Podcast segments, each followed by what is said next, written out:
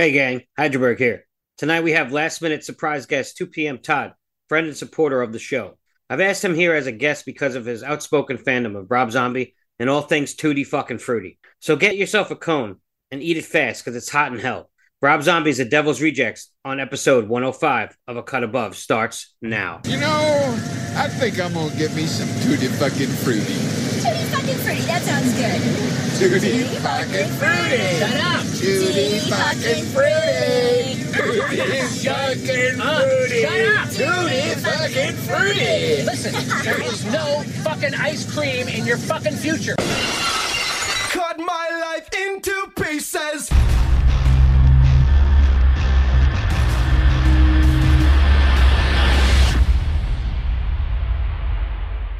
Good evening and welcome to a Cut Above Horror Review, a podcast where we review all things horror. I'm your host, Jacqueline, and tonight we'll be doing The Devil's Rejects from Rob Zombie, 2005.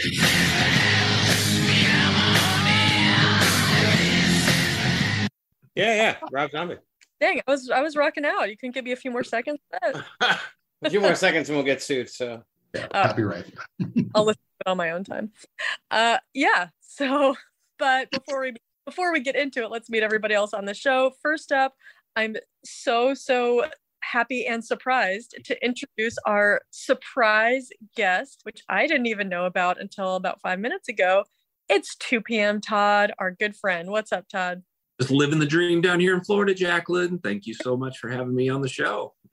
I, I'm so happy. You are absolutely a perfect guest to have on with us tonight. I'm really excited that now I have an ally to help me defend this film. Yep, exactly. and next up, we got John. What's going on, John? Jacqueline, what's happening? Todd, fantastic to meet you, my friend. Uh, heard a lot about you. We all have the same common thread when it comes to straight chilling podcast. So glad to have you on, buddy. And uh, yeah, Rob Zombie. Yeah. yeah. Oh. and last but not least, we got Hydraberg. What's going on, Hydraberg? What's going on, guys? John, Jacqueline, what's going on? Uh, Todd, or should I say MC 2 p.m. Todd? MC two Uh, PM the rapper. Uh, thanks for coming on and help uh, keeping it secret. While we Thanks for having the me. other hosts. That was a good secret. John and I had no idea that Todd was going to be on with us, and then a mystery a mystery identity appeared on the Zoom call, and we were like, "What is this?" Yeah, we've been working on it since uh, like last Tuesday. So Mhm. after Yeah. last week's show, we were talking. He was like, "Oh, I can't wait to hear what you guys think about uh, Devil's Rejects." And it's you know, I'm always coming to the aid of Rob Zombie, and I thought, well, who better to come to Jacqueline's aid? Yes. than Her, you know, her How many ally in the times have Slack, we have fought 2 off the p.m. Todd. haters on the Slack? I know. Todd, so Todd is our friend, um, of course, from the Straight Chilling Slack. That's how we know each Yeah, that's how we meet all our friends. pretty Mhm. much, I don't know anybody anymore that I didn't meet on the Slack. So that's like the entirety of my social universe. But so Todd, um, Todd is our friend from the Slack, and he and I have always banded together, pretty much alone, to defend the good name of Robert Zombie. Yep.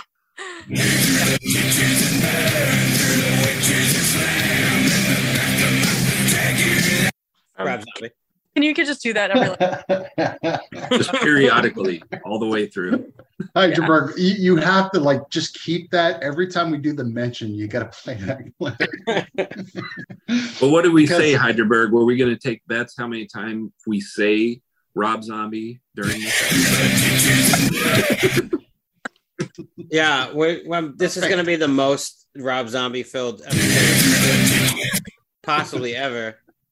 Well, I don't know. I, I don't know. It, it may tie for the number of times mentioned with our House of a Thousand Corpses episode, also directed by Rob Zombie.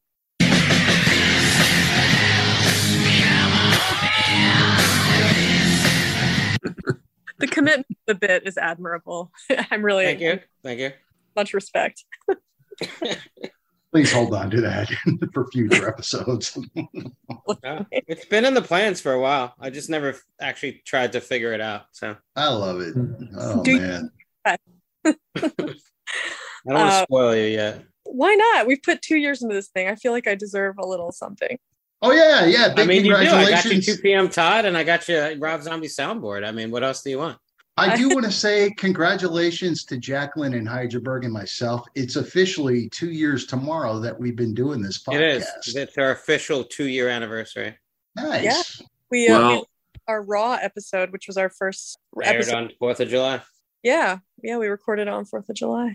I really can't think of a better episode to be on. And in honor of 200, ep- you know, the, the two two year mark, I brought this large. Oh my God. Trash bag He's got a trash bag. Yes. Of prizes Oh. for Hydraberg. Are they sharp? Oh, they're all just for me? Are they? Oh yeah. Mm.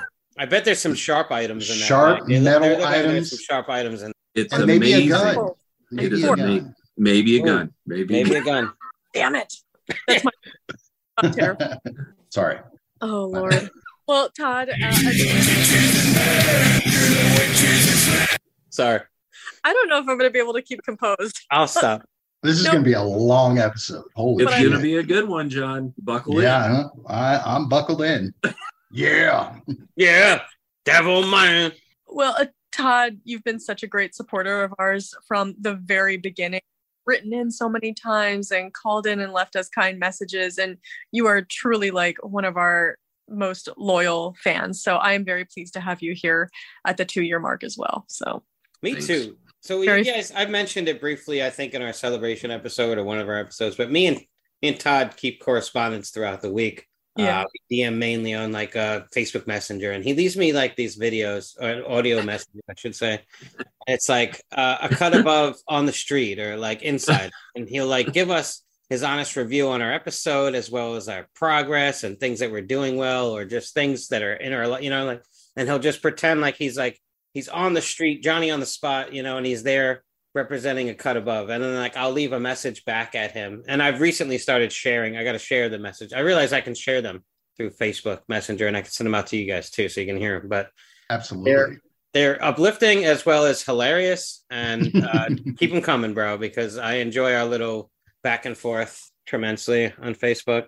Well, Hyderberg, you know, being uh, the leader over uh, a cut above insider, a companion podcast to Mhm. a cut above the number one horror podcast in the world. I mean, Oh, it's a lot of responsibility, um, you know. So I listen with a critical ear, and I come with the hot takes. That's what I try for. I appreciate it. I picture you like Jake Gyllenhaal from Nightcrawler, just kind of like getting it, getting it done, regardless. Oh, of, totally. yeah, Totally. regardless of what what it takes. You know it. We love you for that, Todd. The one thing is, is we need to start getting those sponsorships after two years. You know, Manscaped. Come on, I can trim my ball hair up. I, I want some Blue Chew. I'm getting up there in age. I, need some Absolutely. I, Blue think we just got a new sponsor.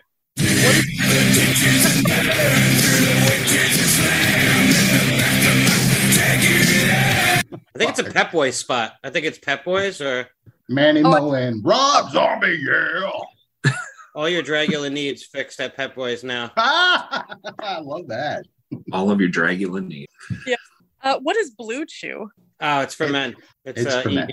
It's Get what? your dick hard, Oh, okay. as Captain It's, Spaulding would it's say. got all the it's got all the ingredients that uh They're- Cialis and they're uh. Viagra, but it's a chewable pill. so they kick in slower. Like I don't know, they're they're popular in like every single social media Podcast. spot for men. you like, see you see them in YouTube, you see them in pod, Yeah. or hear hear them. they're pretty easy podcast. actually to get in a sponsorship with. So maybe we Okay. should start pumping it.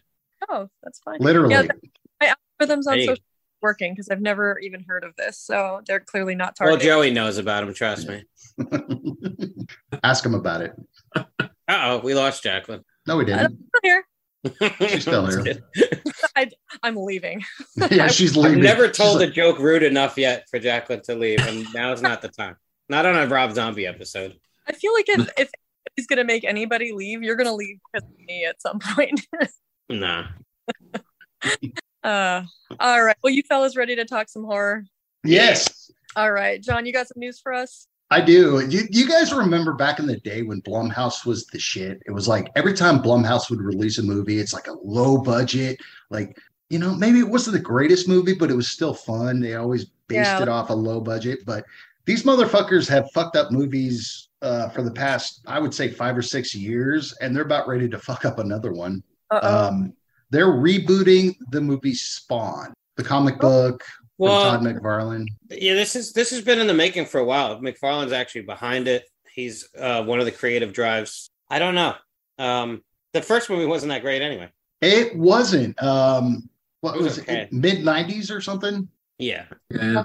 Um, I don't remember well, but I mean, I'm not like married to it. I don't know. I don't. I don't really have. An, Okay, well here's here's my argument towards that is that we've all watched the Halloween trilogy that Blumhouse remade, right? Or the the direct sequels, right? yeah. Were we happy with those? I was happy with one of them. I was semi happy Although I with was, the first I was one. never happy with the overall like the the like all the content in those movies. I do think that those movies were like made well.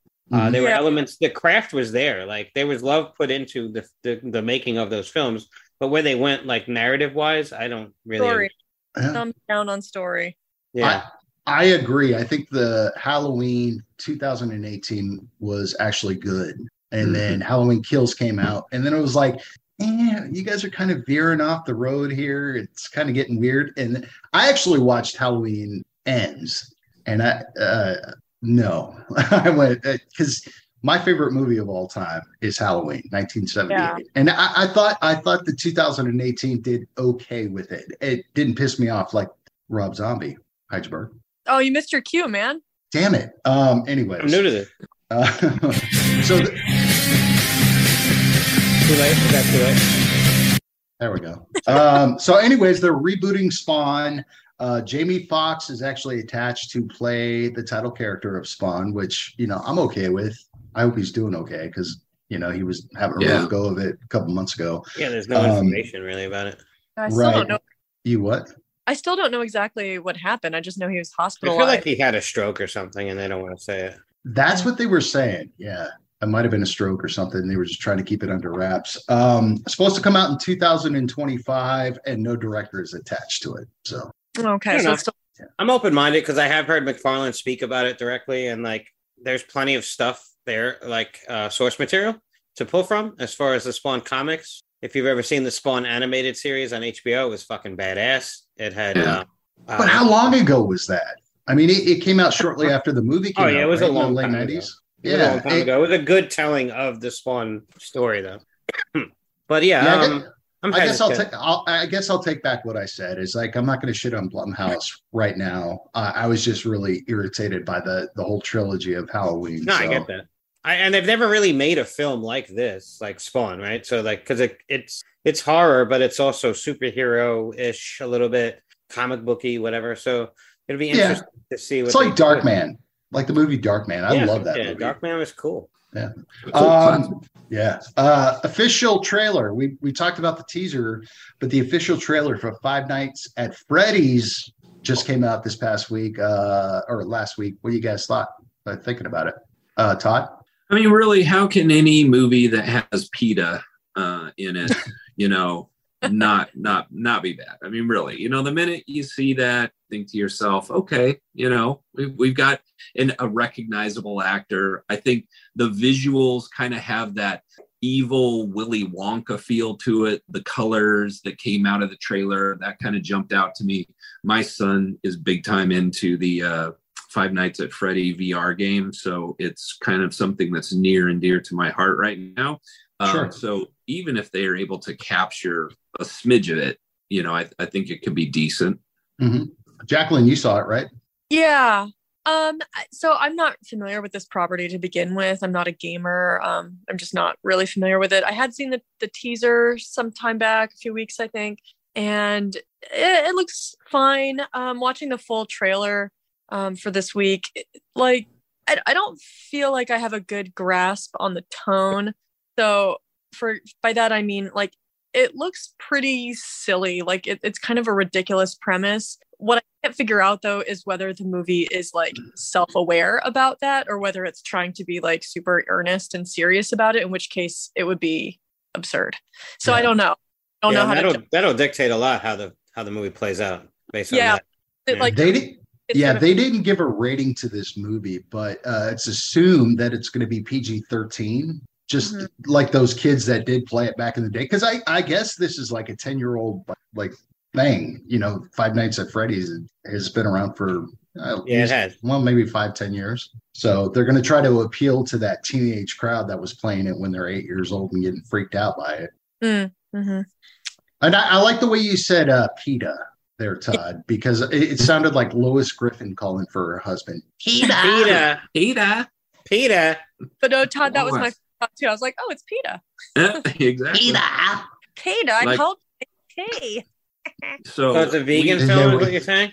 we What's that? watched what was it? Will, Willy's Wonderland with Nick yes, Cage. that's what that was my thought. I, I was about to say I liked it better when it was called Willy's Wonderland. And Nicolas Yeah. Cage was in it drinking like freaking Jolt Cola the whole time. Yep. Yeah, that would be more like the Rob Zombie type of movie that you would have made.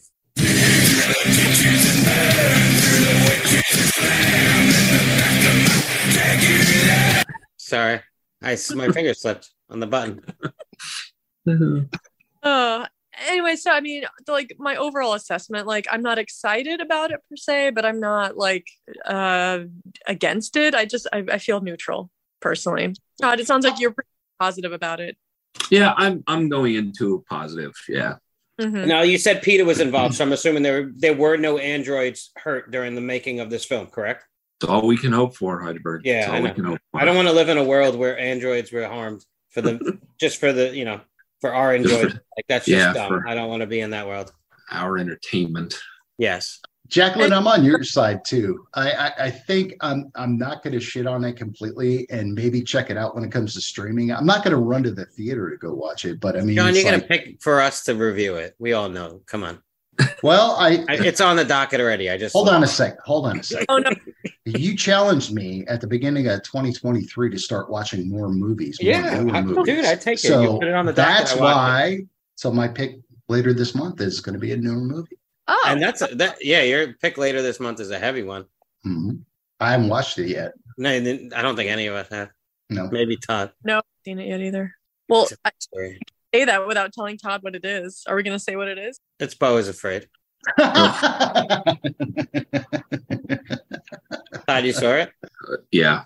Yeah, I Maybe I'm going to change my pick then. The, the way he shook his head, I'm. I should pick something else. No, no, we- Uh, we, but, like no, we it's don't. fine. It's fine. I'll, I'll, It's a I'll keep heavy it. film, uh, from what I know. There's just a lot to unpack.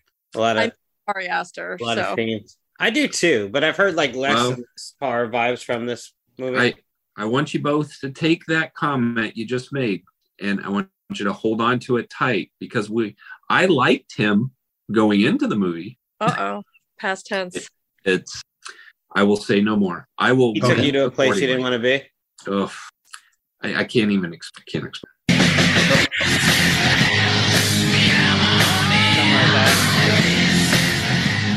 Maybe Ari's going to be our next Rob Zombie.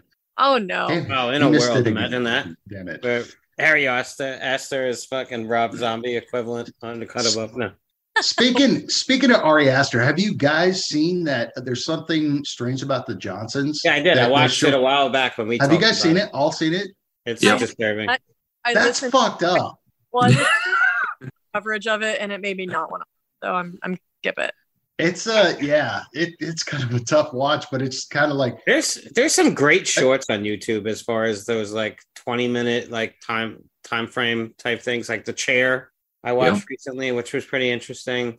actually the lights out. That's that's where lights Yeah, out. that's and it's better as a short than it was as a full movie, in my well, opinion. S- Smile was based off of Laura Can't Sleep or something Yeah. like that. Mhm. Yeah, There was Some another great one I saw. shorts out there. I wrote it down. Oh, the facts in the case of Mr. Hollow. Hmm, that's a good title. That's an too. Invisible Man uh, film, right? No, Oh, no, it's actually it's a seven minute video, and it's just like uh, it's almost like you're a detective, and it's shot in like um, what what's kind of the orangish. No, well, it's like a picture, but it's like shot in sepia, and it's Mm. like Oh, okay. kind of zoom in and out of this picture, gotcha. but it's also moving at the same time. As if it's part of his like his notes. He's an investigator. Yeah, it, it's Okay. fucking. It, it's actually cool. creepy as shit. That sounds cool. Yeah, Check that out. maybe you guys Yeah. should post socials. Fuck yeah. Oh, that'd be dope. Yeah, I'd do that. All right, well, you guys ready to get into some Devil's Rejects? Yeah, Jacqueline, by the way, you picked this movie, so why in the hell did you make us watch a ready, Heidelberg? Rob Zombie movie?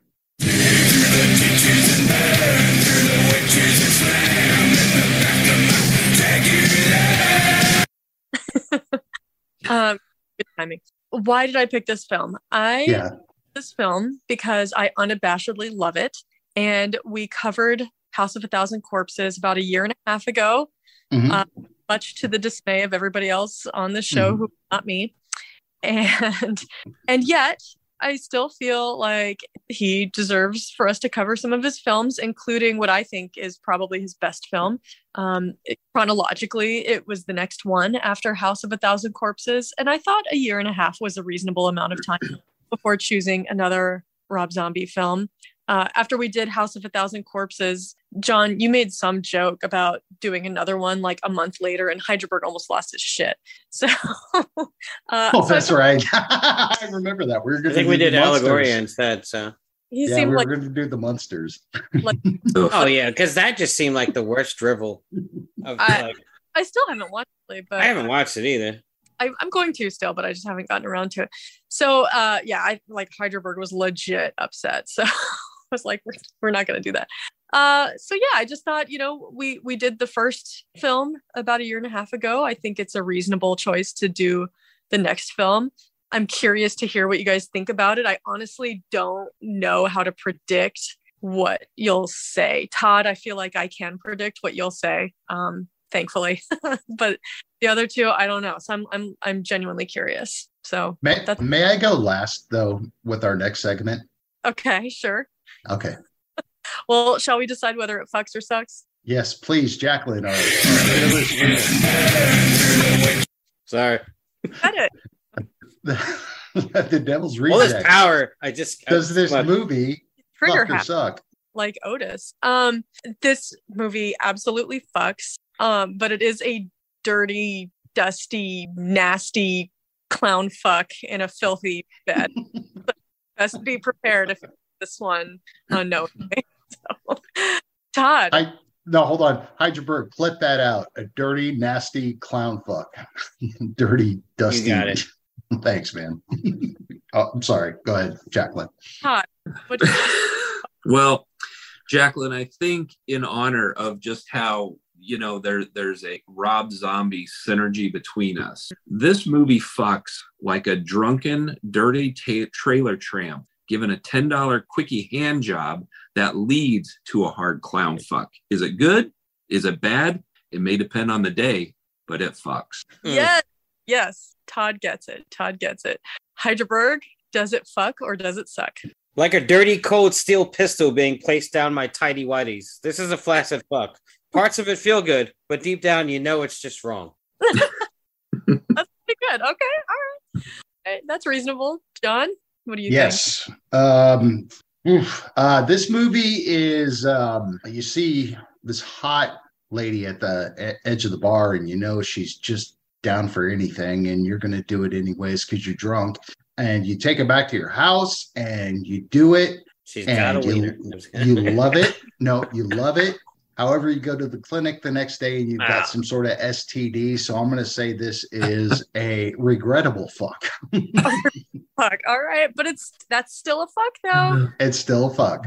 Wow, everybody is on the fuck side on this one. I have seated. Yes. Victory!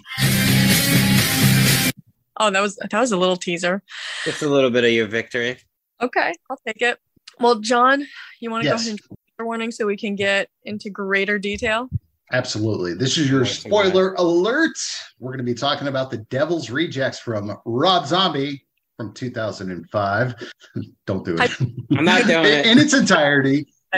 If you have not seen this movie, pause the podcast, go watch it, come back to find out what we thought about it. Heidelberg, are you ready?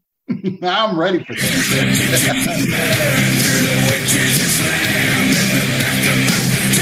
I'm ready. that that was his reach around right there, by the way. Yeah, that was it. All you get.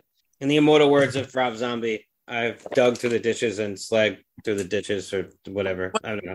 Something with stitches. And there, there was a Dragula involved. Anyway, With some penicillin. yeah. Get you some shots after you take a ride in that Uber. Mhm. Imagine that. You call an Uber and that's what comes is the Dragula. That would be fucking sick. That'd be rad, right? What if you're just Sure. not in this the mind state for that though? Like you're just trying to get to work. It's an eight minute ride. Sheri Moon Zombie would It's be like the dancing in Dragula's a bit like much. this. Like you you know what I mean? I'm always in that mindset. Like, dude, how- could you tone it down? It's like five thirty a.m. I'm trying to get to the office before everybody else gets. do you have a reach around or not? I do. Okay. Ready? Yes. Mhm. Fireflies that shined at night have come into a sheriff's sights. No longer night, they move in light.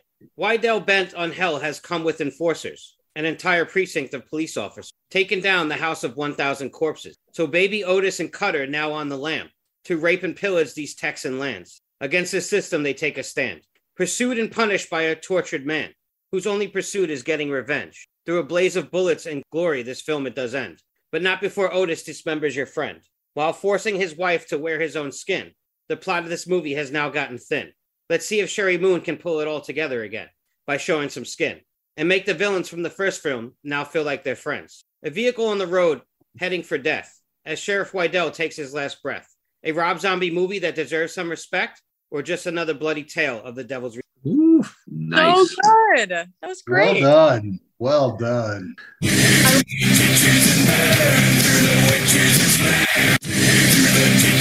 okay. Oh.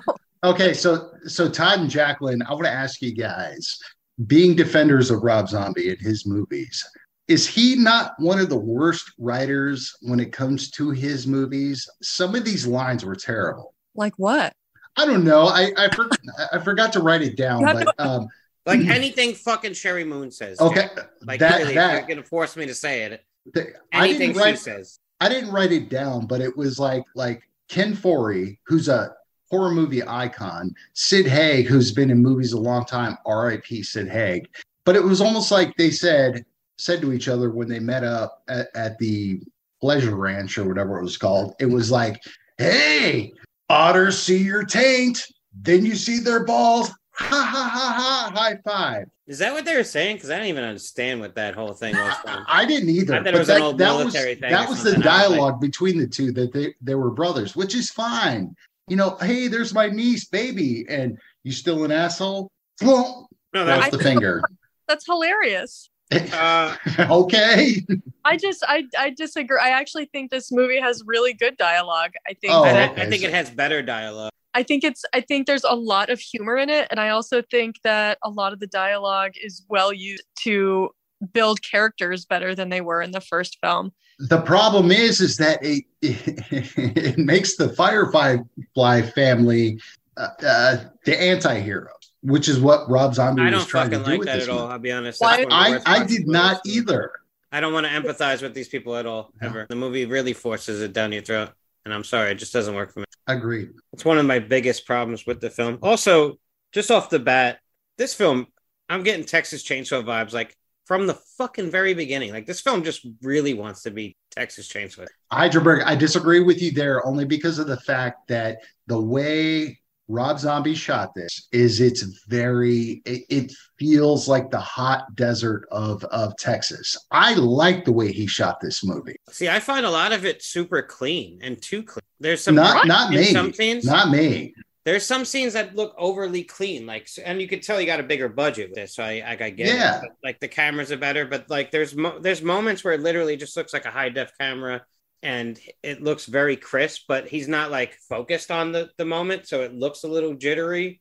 I don't know. For me, it's a mix of things because I do think it's a better made film. At the same time, there's some moments that are a little jarring to me. There's moments in like the hotel room where it's gritty and there's like a slow mo established in the, in a scene, which he overdoes anyway, in my opinion. There's moments that look gritty, like an old style film, and then like we get outside, all of a sudden it's bright and the the coloring's different. But I also get it. I think I think the brightness outside is supposed to resemble like supposed to put us in the head of space of like, well, the Fireflies have their compound, right? And they stick to their house. They do all their murders underground and in the house, and they they move by night. Now they've been pushed out into the light, right? And they're on the road. So like their perspective of things are different. So like we get a different perspective of what they look like out on the road.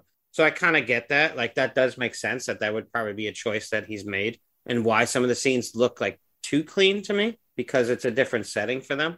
It still felt gritty Uh, to me. What do you think Go about ahead, the guys. So, as, as I was sharing with Hydraberg, you know, I've seen this movie. I couldn't even tell you how many times. Um, it, it was a go-to just you know to put on at any given moment there for quite a while.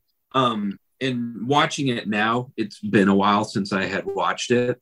The the thing that jumps out at me and this is just going to be completely off the course here is that mother firefly and the recasting um going with karen black where it started off with what was it uh leslie easterbrook. Yeah. i had a hard time leslie did mother firefly just so like that's the character. And i just thought that karen black had a really hard time kind of capturing that same mother firefly thing. So the movie right out of the gate for me even the first time i saw it i was like eh, i'm not sure i like this. And the other thing that i really had a challenge with with this movie early on was shifting gears from what a house the house of thousand corpses was. And jacqueline like you said you know a year and a half earlier we got this buildup of this movie that was supposed to be so scary and gory and dark and rainy and there's monsters and supernatural and urban legend and you know this this whole dark theme through that whole movie which i love and love that movie. And then you like shift gears to boom now it's dry and dusty and it's daylight and now we're kind of in this weird outlaw chase and so as much as i i love this movie the jump between those two stories and then completely getting rid of dr evil i i i had a problem Dr. with Satan. it I, or dr satan yeah, Yeah. no no. are we are we doing austin powers i can't remember Throwing Um, one I need more hundred shots of million freaking laser beams Todd, on their freaking heads. so you know that's i agree with i i think it's a a better made film but i still have challenges jumping from the first one to the second one and then god forbid you guys ever do the third one. Um I'm gonna watch it based on the fact that I just watched it. that you know it's it's well I'll, I'll save that little tidbit at the end because i i did a couple things at the end of the movie but um did, did any of you especially you jacqueline like did you did you have a problem jumping from that dark urban legend like dark and rainy feel of a house of a thousand corpses to this movie being so bright and outlaw and and dirty dusty That's a good question. I just my personal experience with with these movies. Um, I I don't have a problem going from one to the other because I just sort of I take each one of them on their own terms. Um, I know that technically The Devil's Rejects is a sequel to House of a Thousand Corpses, but I just don't really think of them that way. I, I think that they're it's more like they're two separate movies with some of the same characters. Um, like in- in terms of story itself, there's really not much of a continuation from the really? first. because the the sheriff literally constantly Well- keeps mentioning well, his fucking okay. dead brother Okay, well that yes, over and over again. that part of the storyline with the the like vendetta that Sheriff Yeah. Wydell for the death of his brother, that is the I think that's the main connecting thread. But like you really don't have to have seen House of a Thousand Corpses to to get the Devil's Rejects. Like I think it definitely stands alone on its own. They make enough of a reference to what happened to the previous Sheriff Wydell you know that they're killers and there's a bunch of corpses in their house and you see people tied up as they're waking up in the morning and like scrambling to get out of there when the police arrive.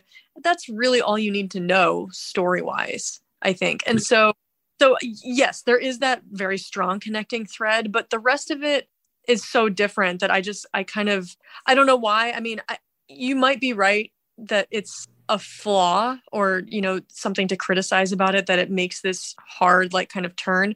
I think it's more of just like a stylistic choice. I that's just how i take it on his part. I feel like he just wanted to do something different and that's okay with me. I don't know if it would have worked to continue to do this like to do a second part to this story with the revenge tale and everything still taking place in this location um I, When I com- get why it doesn't location and why it goes on the road too, because the location is you know limiting.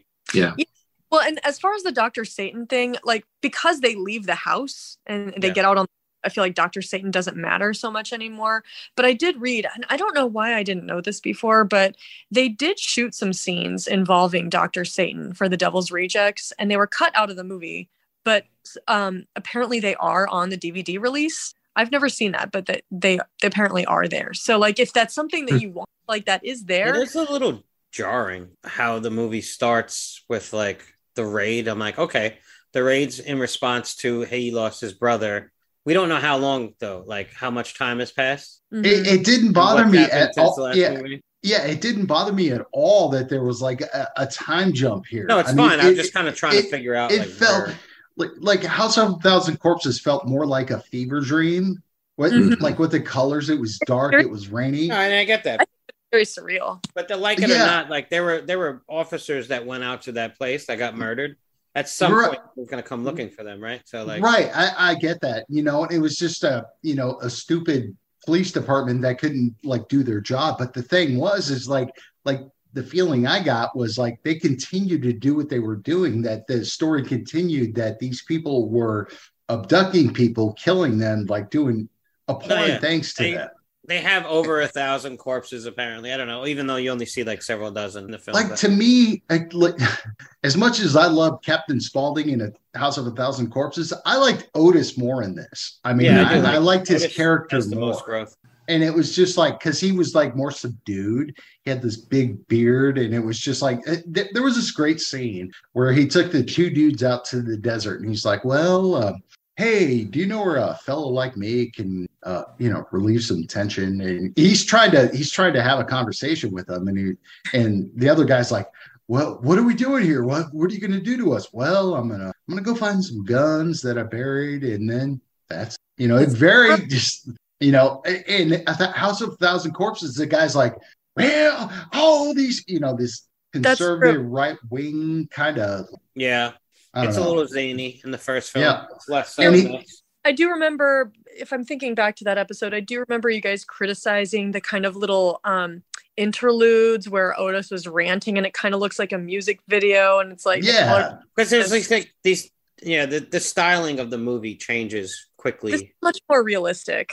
Yeah, uh, Well, and and again, you know, the continuity is not there because, like in House of Thousand Corpses, that uh, uh, Bill Moseley's eyes are like almost like well, he's like an red, albino. yellow, Yeah, an albino. Yeah, supposed to be an albino. where he's like, And like he shows off his blue eyes. He's just got this old man beard, and you know, he's not as I feel like he's less monologue looking. in this film. He, they, there are a couple moments where that kicks in, where it does kind of taint a scene a little bit for me, but for the most part, he's more realistic as a sadistic killer in this, with you know Yeah. issue, real. Issue. Oh. And we bring in the family with this one, right? We bring in the fact that Sid Haig is technically their father, or at least baby's father.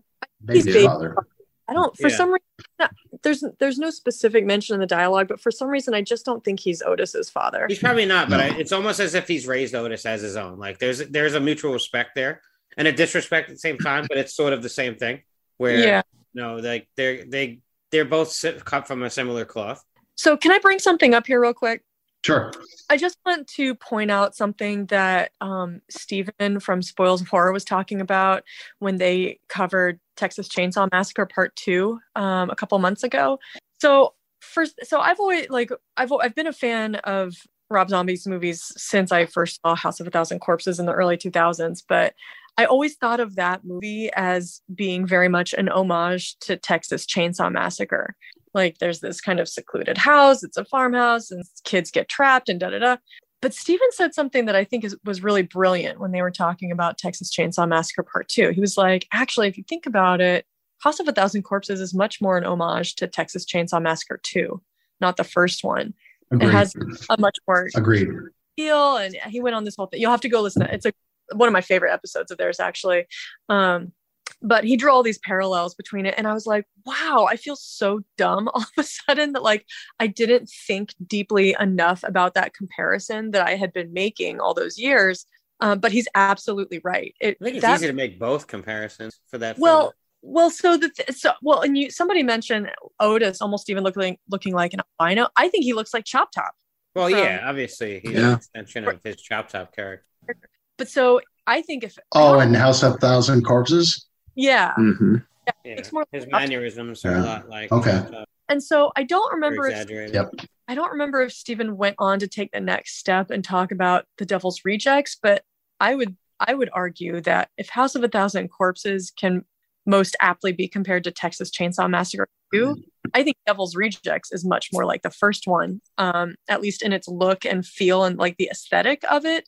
It still has a lot more humor injected into it than the original Texas Chainsaw Massacre, but I think in just in terms of the aesthetic, it's it's it's much more comparable to that. So. I agree. Jack and Jacqueline, real quick, is that that shot where they're walking like like through the dusty like trail to go get the guns. You Mhm. see that heat just kind of like like wavering through like like if you would be in a really hot area, Florida or where I'm at in Washington State. But I mean, it's just like the that heat wave or or that that I See, don't like know, that shimmer. vapor. yeah. Yeah, that vapor thing. And the way he shot it was so beautiful. I was just like, wow, it looks hot out there. Well, I yeah. like I- that scene. Um, for the most part, that scene plays out really well. I like the where Roy and Adam like they try to take Otis down, yeah. Mhm. but they die ultimately. And like Otis, there's so the, the scene plays out well, but then there's a moment where Otis just keeps fucking talking, and he goes a little bit on a rant. And you guys know, like I'm a fan of rants, obviously, but I think it's too like it's too. It takes me out of the scene. There's moments of that scene that play out perfectly to me. There's Dread. There's Otis uh taking over Roy, and like Roy and Adam kind of talking back and forth to one another, like calling out to one another. I think Mhm. plays out really well for me feeling like sympathy for them. Like, oh shit, like they tried their best, but they couldn't take him down, and now he's gonna kill them. But then there's moments where he just kind of rants and rants a little bit that take me out of it too. but then he zeroes it I back just- too. But, like, but the Heidelberg, work- I Quote, I thought that's really good.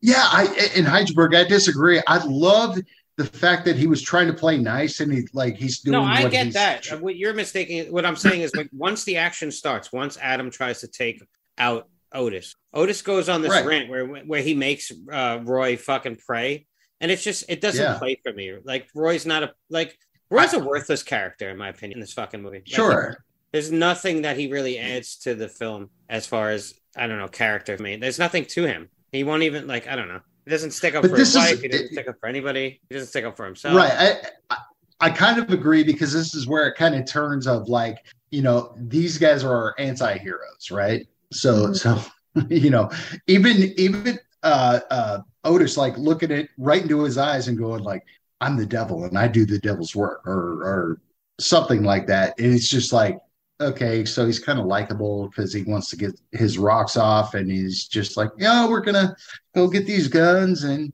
then it's over. And I think there's scenes in that film, and that I mean, there's parts in that scene that just play out perfectly, in my opinion. I do think it's a really well made scene, but then there's elements where it just goes over a little bit, over the edge, which is what these scenes tend to do for me with in Rob Zombie film. Because you got Otis, who uh Bill's Mo- Bill Moseley is like one of the best actors in this in any of these, in my opinion, Mhm. and Oh, yeah. he's kind of the draw. And uh like he's great in this scene. There's just a moment of like zaniness where he kind of goes for me, just talks too much. I That's just- me. I respectfully disagree on that. Like, um, I I think that that little rant where Otis is like, he's, I mean, he's taunting Roy, right? Because I mean, Mhm. this is a common thing for you know if people are being victimized or they're being harmed in some way it's not uncommon for people to start praying it's like a thing people do and if you're a character like otis who's sadistic and nihilistic and doesn't care about things like that i think it's it's reasonable for a character like that to absolutely mock and taunt that person they're they're I would praying taunt it too because Roy's like, I pray for the bunnies and the like. Yeah, come on, but- bro, Jacqueline, and, and that's where I agree with Heidelberg. Is like his it's prayer w- was really silly. It was The just like, dialogue's shitty here. Like it just it took me. am out I supposed to laugh at this? The scene is is well this done. The humor. But there I are did- moments of it where I would have cut it out, where I feel like it went over an edge, where I felt like him taunting them, taking them out, possibly getting hit by Adam, and then like you thought for a moment the tables are going to turn, then they don't. Then he beats up Roy and like and skins fucking Adam. That would have worked out perfectly. And then like he says that like I am the devil's, you know, I do the devil's bidding or work or. Like that would have worked out. But there were moments where he kind of went on this little rant where it just felt like overplayed. And there's moments in every scene else where that happened. And those that's my problem with Rob Zombies. are you specifically for, for example Sorry. are you just gonna play that if i start I don't know what happened. Shut me up I mentioned the guy's name. He came on. I don't know what the fuck to say. Entire I recording. is did. I, I did like the scene where he, he's sniffing his gun. He's like, yeah, I still smell your wife on this gun. I hope it doesn't rust out the barrel. No, I, I dig that. And I- that and I- made me laugh. the fact that that scene plays after him sexually assaulting the wife with the, Oh, the gun yeah. barrel, like that scene plays out it, like effectively. It's it's it's tough to watch, and I dig that. Yeah, scene. oh, I dig- totally. I dig the killing of um what's his name real real quick the uh the roadie The like, big guy. yeah Jimmy- just as an ex- just just to make an example of him you know I, I think that plays out well it's supposed to kind of shock the audience as well as the band um the other bandmates and it does that effectively I just think like we get that moment where we meet Roy and Roy meets Baby and then like he makes Baby repeat her dialogue which is so bad and then we got to hear her repeat it again because the character's telling her to like oh, what did you Oh, I don't know. okay. Just like that character's so worthless to me. It just doesn't fit. So Go Hydraberg, first first of all, it, it it's cautionary tale. When you're out on the open road and you're Yeah, getting ice, All for the okay, bros. you're you're getting ice, and you have baby Firefly come around the corner and look at you and say, "I bet all the girls want to fuck you." Of course, you're going to say, "Can you say that again?" and then what else does she say? Um, that ain't. Oh, you kiss your I mom with The with only that mouth. my mouth Yeah, does, that yeah. the only Yeah. thing I do with my mouth. And he tells So- her to say it again.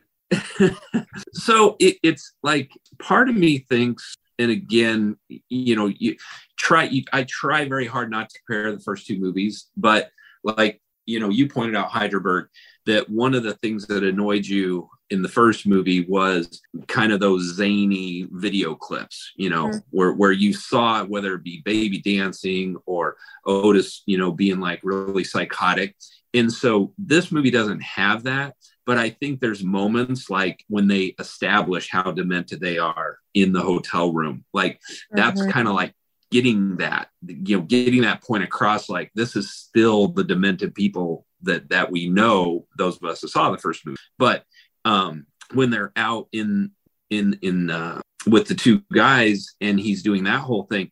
It's almost like that's taking and expanding like one of those little cutaways and showing that, you know, his he's Yeah. kind of there but he's kind of not there at the same time you know um and then it's almost like yeah you know i- i- he he's on the verge of like truly wanting to massacre like is what that feeling i get out of that Yeah, that's a good point. I mean, that's the way he tells him right at the end. Like there is nothing after. He basically. Yeah. I- I'm going to agree with Heidelberg as far as the way that the lines were delivered to to, to to what's his name, and it was just like, oh, that's kind of cringy. But like like when Brian Posehn, whatever his name was, and he came back with the beef jerky, the way she lured him in was fantastic. Yeah, that was cool. And then when the guys were gone, and she's like, um, like she's just sitting there watching the TV, and the girl, uh, the the mom's like humming the song. She Mhm. goes, "Will you shut the fuck up?" And it was like, you know, that was great. And then it's like, I have to pee. Uh, excuse me, she has to pee. I heard you the first time. What are you going to do for me? I thought that was a great scene. you I love it. And it- yeah, so did I. And, and it was just like, I want you to slap her. So, like, I think the this little scene in the hotel there was was pretty cool. Uh, there's some writing and intensity, but I I don't know. It's just maybe it's just me, but dude, any scene where she's in Sheri Moon, it just there, there's no nuance to the No, there's performance. not, but- like but, there could there like could have been a killer in that room that played on those victims better than the way she no, did. I and it just doesn't play well for me. I don't like I, her. I thought I thought some of her delivery was Sheri Moon Zombie, but there were some scenes like- like she did this line, and I talked to Anya about it, like horror more with Anya Gore, by the way. We talked about this Rob Zombie movie, and she brought up the point of um there was this whole like like like kerfuffle in there. It, like the girl went into the bathroom, she was trying to get out, and then the the mom character grabbed the gun and she was she was like aiming it at her, and like like Sheri Moon was like, um, uh, what did I ever do to you? I didn't do anything to you. It was my brother, and then threw the knife into her chest, and it was like like After she pulls her ass out, though. yeah, exactly. Yeah. And she's like, shoot me, shoot me. There was no bull. There were no bullets in that gun. It's all in the mind. And I was like, it was kind of brilliant. I think I it's think great. scene So can I can I say something about Baby? Yes. I actually love Baby as a character, and I really like Sheri Moon Zombie's portrayal of Baby, particularly in this movie, um, for a lot of reasons. One, I I like just the existence of this character because I think it's so rare to see first of all a female villain, second of all a female like psychotic murderer, much less one who is incredibly deranged eh, like to the same level as the other male killers in the movie. Like she's not any gentler than the others. Mhm.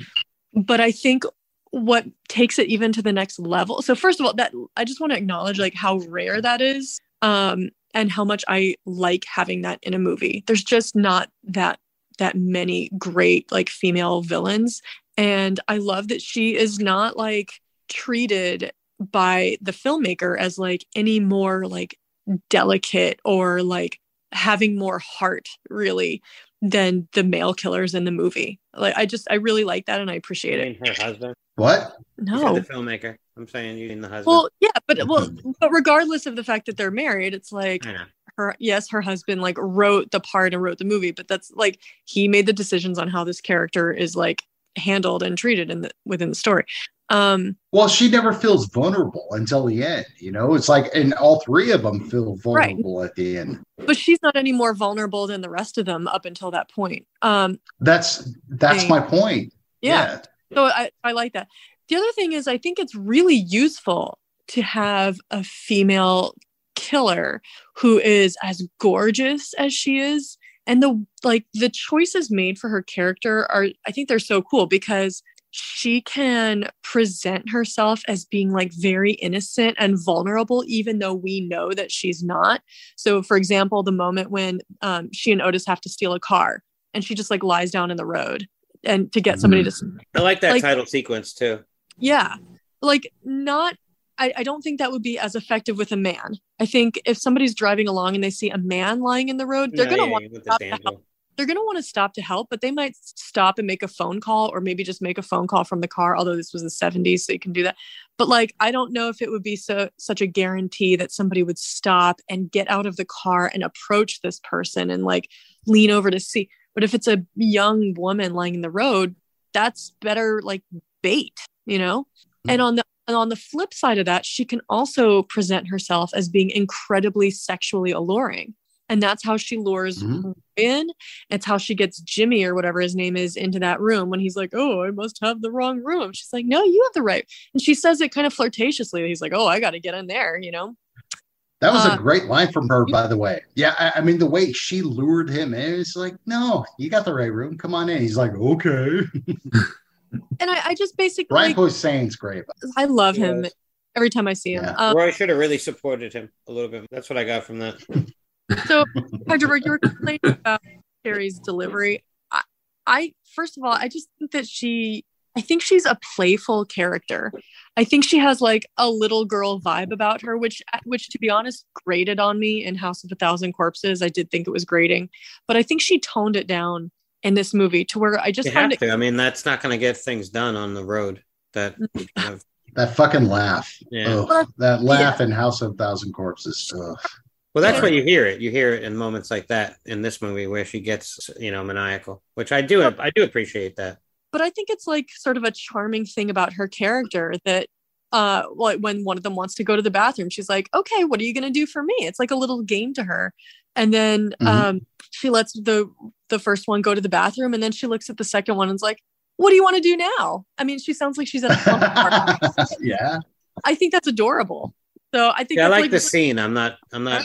I'm not thrilled by her delivery in it. I think the scene itself, though, is really well well done. I I like her delivery, but I I think it it just um reveals that like playfulness in her character that like you know as long as you're not pissing her off, she can be kind of sweet, like and like a you know kind of a psychotic but cute way. I don't There's know. a moment in the beginning where like she's there, the house is getting shot up, and she's next to her mom, Mhm. and they're like gearing up for like possibly the final showdown of, and just like her delivery is so cardboard to me. It just doesn't. There's no emotion between her and her mother, and then like the scene. where there's bullets going through the the walls, and there's no reaction from her as an Mhm. like.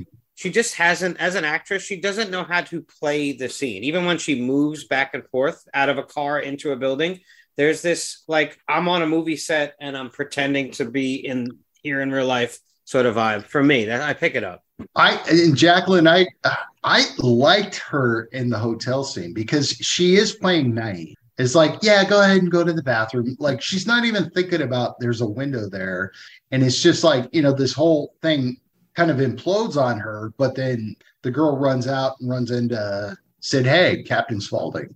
Mhm. Yeah, so why why would you run directly to a guy who looks like a clown at that? And that's Oh, it. oh, I don't. I, I, I get being this very- girl is frightened. I This girl- understand that. So what you run into the arms of a clown? No, but she's trying to find There's a something. moment where she looks directly at him and like decides to go towards him further. Right. Well, she's got a mask on first of all. No, I she don't- doesn't. She doesn't have that No, mask on not, until not later. on this part. And then she doesn't take that mask off either for Oh, you- half a mile before she walks in front of a truck, which I have a problem with. Why would you keep wearing the mask of your dead husband That was a a fu- great for like- scene, though. for 12 more steps until you get yeah, it plays out well, but she should have took the mask off first. That should have been the first thing a person would have done with taking that she had her hands free. She would have taken that mask off. I it's know, her but, dead husband's face. but then I'm we sorry. wouldn't have. What do you say? But then we wouldn't have the roadkill scene. I So- know, but it just doesn't play out as like it takes me out of it that she's gonna run into the road. You know, oh my god, like I don't know where I am. I know. I. I she, she could have still done that with the mask off. Like she could have took the mask off and still run around, had blood in her eyes, and run around. yeah. I, I. I see your point. I can't argue with that. You're. So you're here's my thing. I like I like the hotel scenes. I like the hotel scenes. I like going to get the guns. I think we spend too much time here though. This is a road movie, or it's supposed to be a road movie, but when you actually break it down, they don't go anywhere. They go nowhere. We get scenes at the end of the movie showing them on the open highway with like cool fucking expanses and shit. That's the movie I want from this movie. That is not the movie we get here though. They go like two towns over. It feels like they went further and then most of the movie focuses so much on their home still for some reason. The the the Wydell is constantly at their house like twice doing his investigation. Meanwhile, he should be on the road chasing them already at this moment. And I feel like they they go further and it feels like oh like natural Born kill. It's like they went miles and miles and miles. And I get that Texas is a big state, so like you can go far but still catch up. But like when I think about it, because the movie doesn't do a good job of showing me exactly what like the location of everything is, it feels like they went just two towns over to Charlie's house, and then the sheriff showed up there and dragged them back home. And it, Yeah, I get your point, but it's like even in a road mo- movie, you have to stop sometimes. no, that and I get the stoppage. I just think they spent too much time with the hotel scene, Well, but then they go to Charlie's, and that like they have to drive for a and that while. plays quickly. That's an homage. There's like an homage, like type scene montage of just them chilling and relaxing and getting whores and stuff.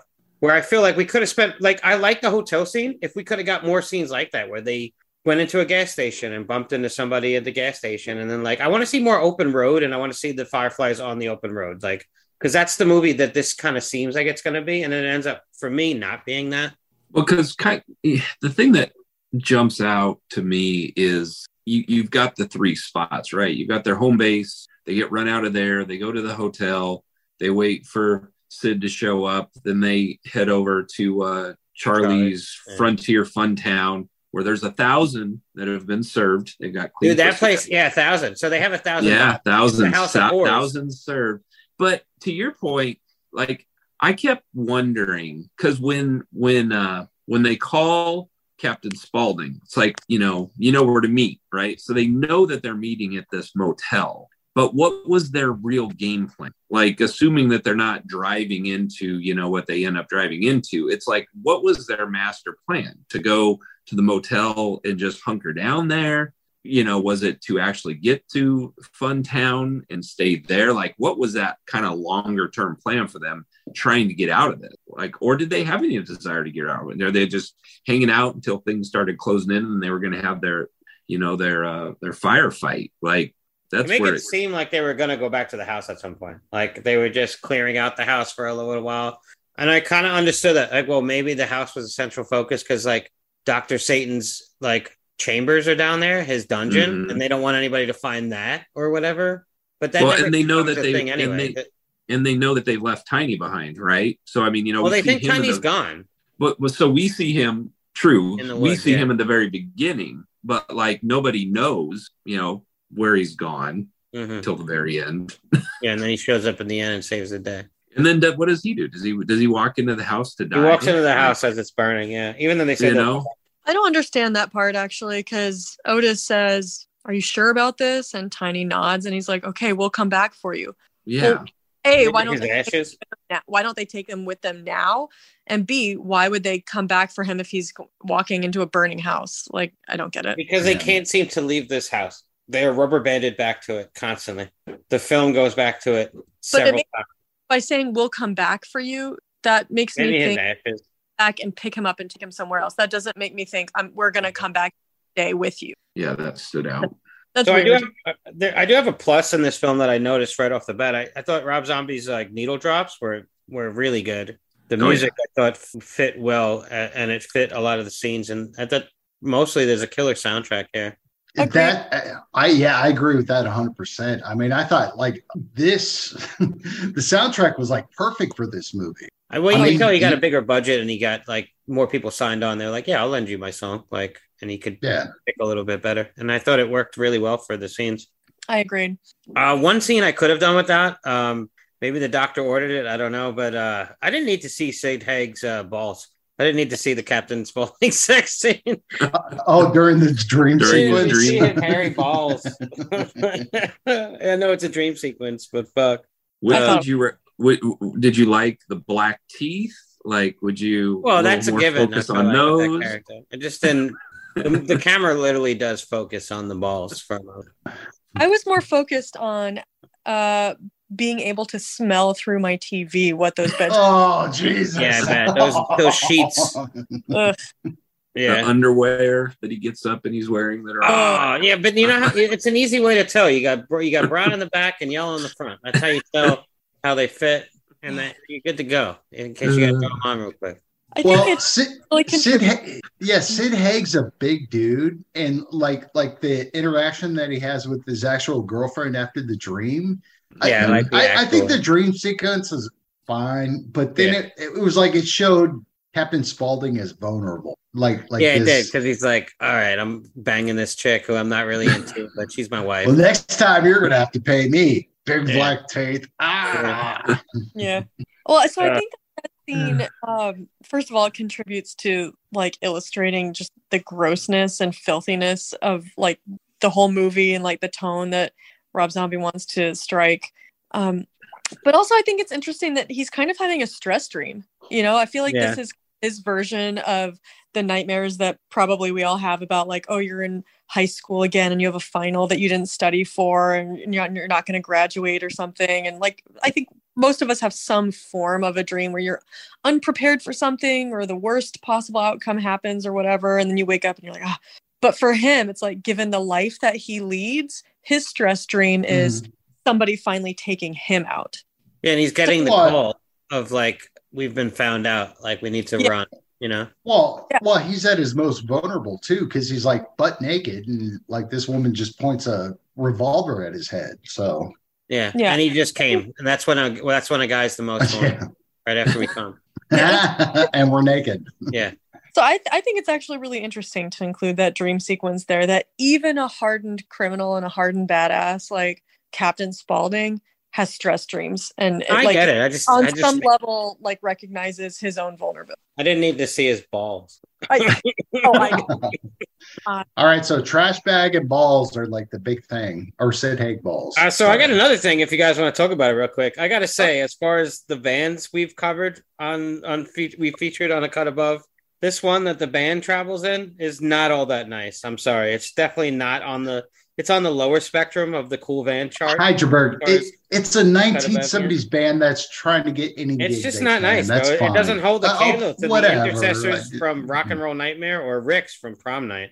Uh, Slicks, I'm sorry, Slicks. It's just bottom of the barrel van. Let's Oh, just leave it at that. I'm sorry. It's just, it's just not doing it. It's not dragging me through the dishes.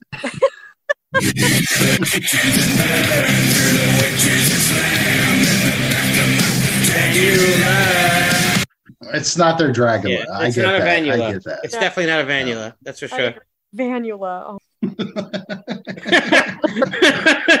Sorry, I just I saw a van. It's been my thing. I got to go off on it now. Every time there's a van in a movie, I, I need to go off. I agree with you. It is not an It impressive. needs to be yeah, it needs to be scored on a scale now of like awesome vans to just like the unibrows, Oh, God. the cinematic unibrow. Where does Um, it fall in the vanometer? Yeah, the the Vanometer the Vano leader. I just don't. I don't know. It's pretty low, man. Like it looks like it I- happened at one time, but it's, it's shot. I thought the color was fine, and the fact that they had their logo on the side, Yeah, it just didn't do was it for fine. It just didn't get me excited like those. Uh, you know what didn't get me excited either was Gloria's death, which I thought was played very well. We we were to- we spoke about the hotel scene, and I just think uh, Is there that were the mom? of it that I thought like there was CGI blood when she gets stabbed and pulls. Mhm. Yeah. Yeah, it looked kind of awful, but you know it's fine. I just think there were moments in this film that they go really cool with the gore as far as physicality. Uh, they they stay with the physical, and then there's moments of CGI that's weird. It's a weird choice. I have trivia about that if you'd be Okay. interested.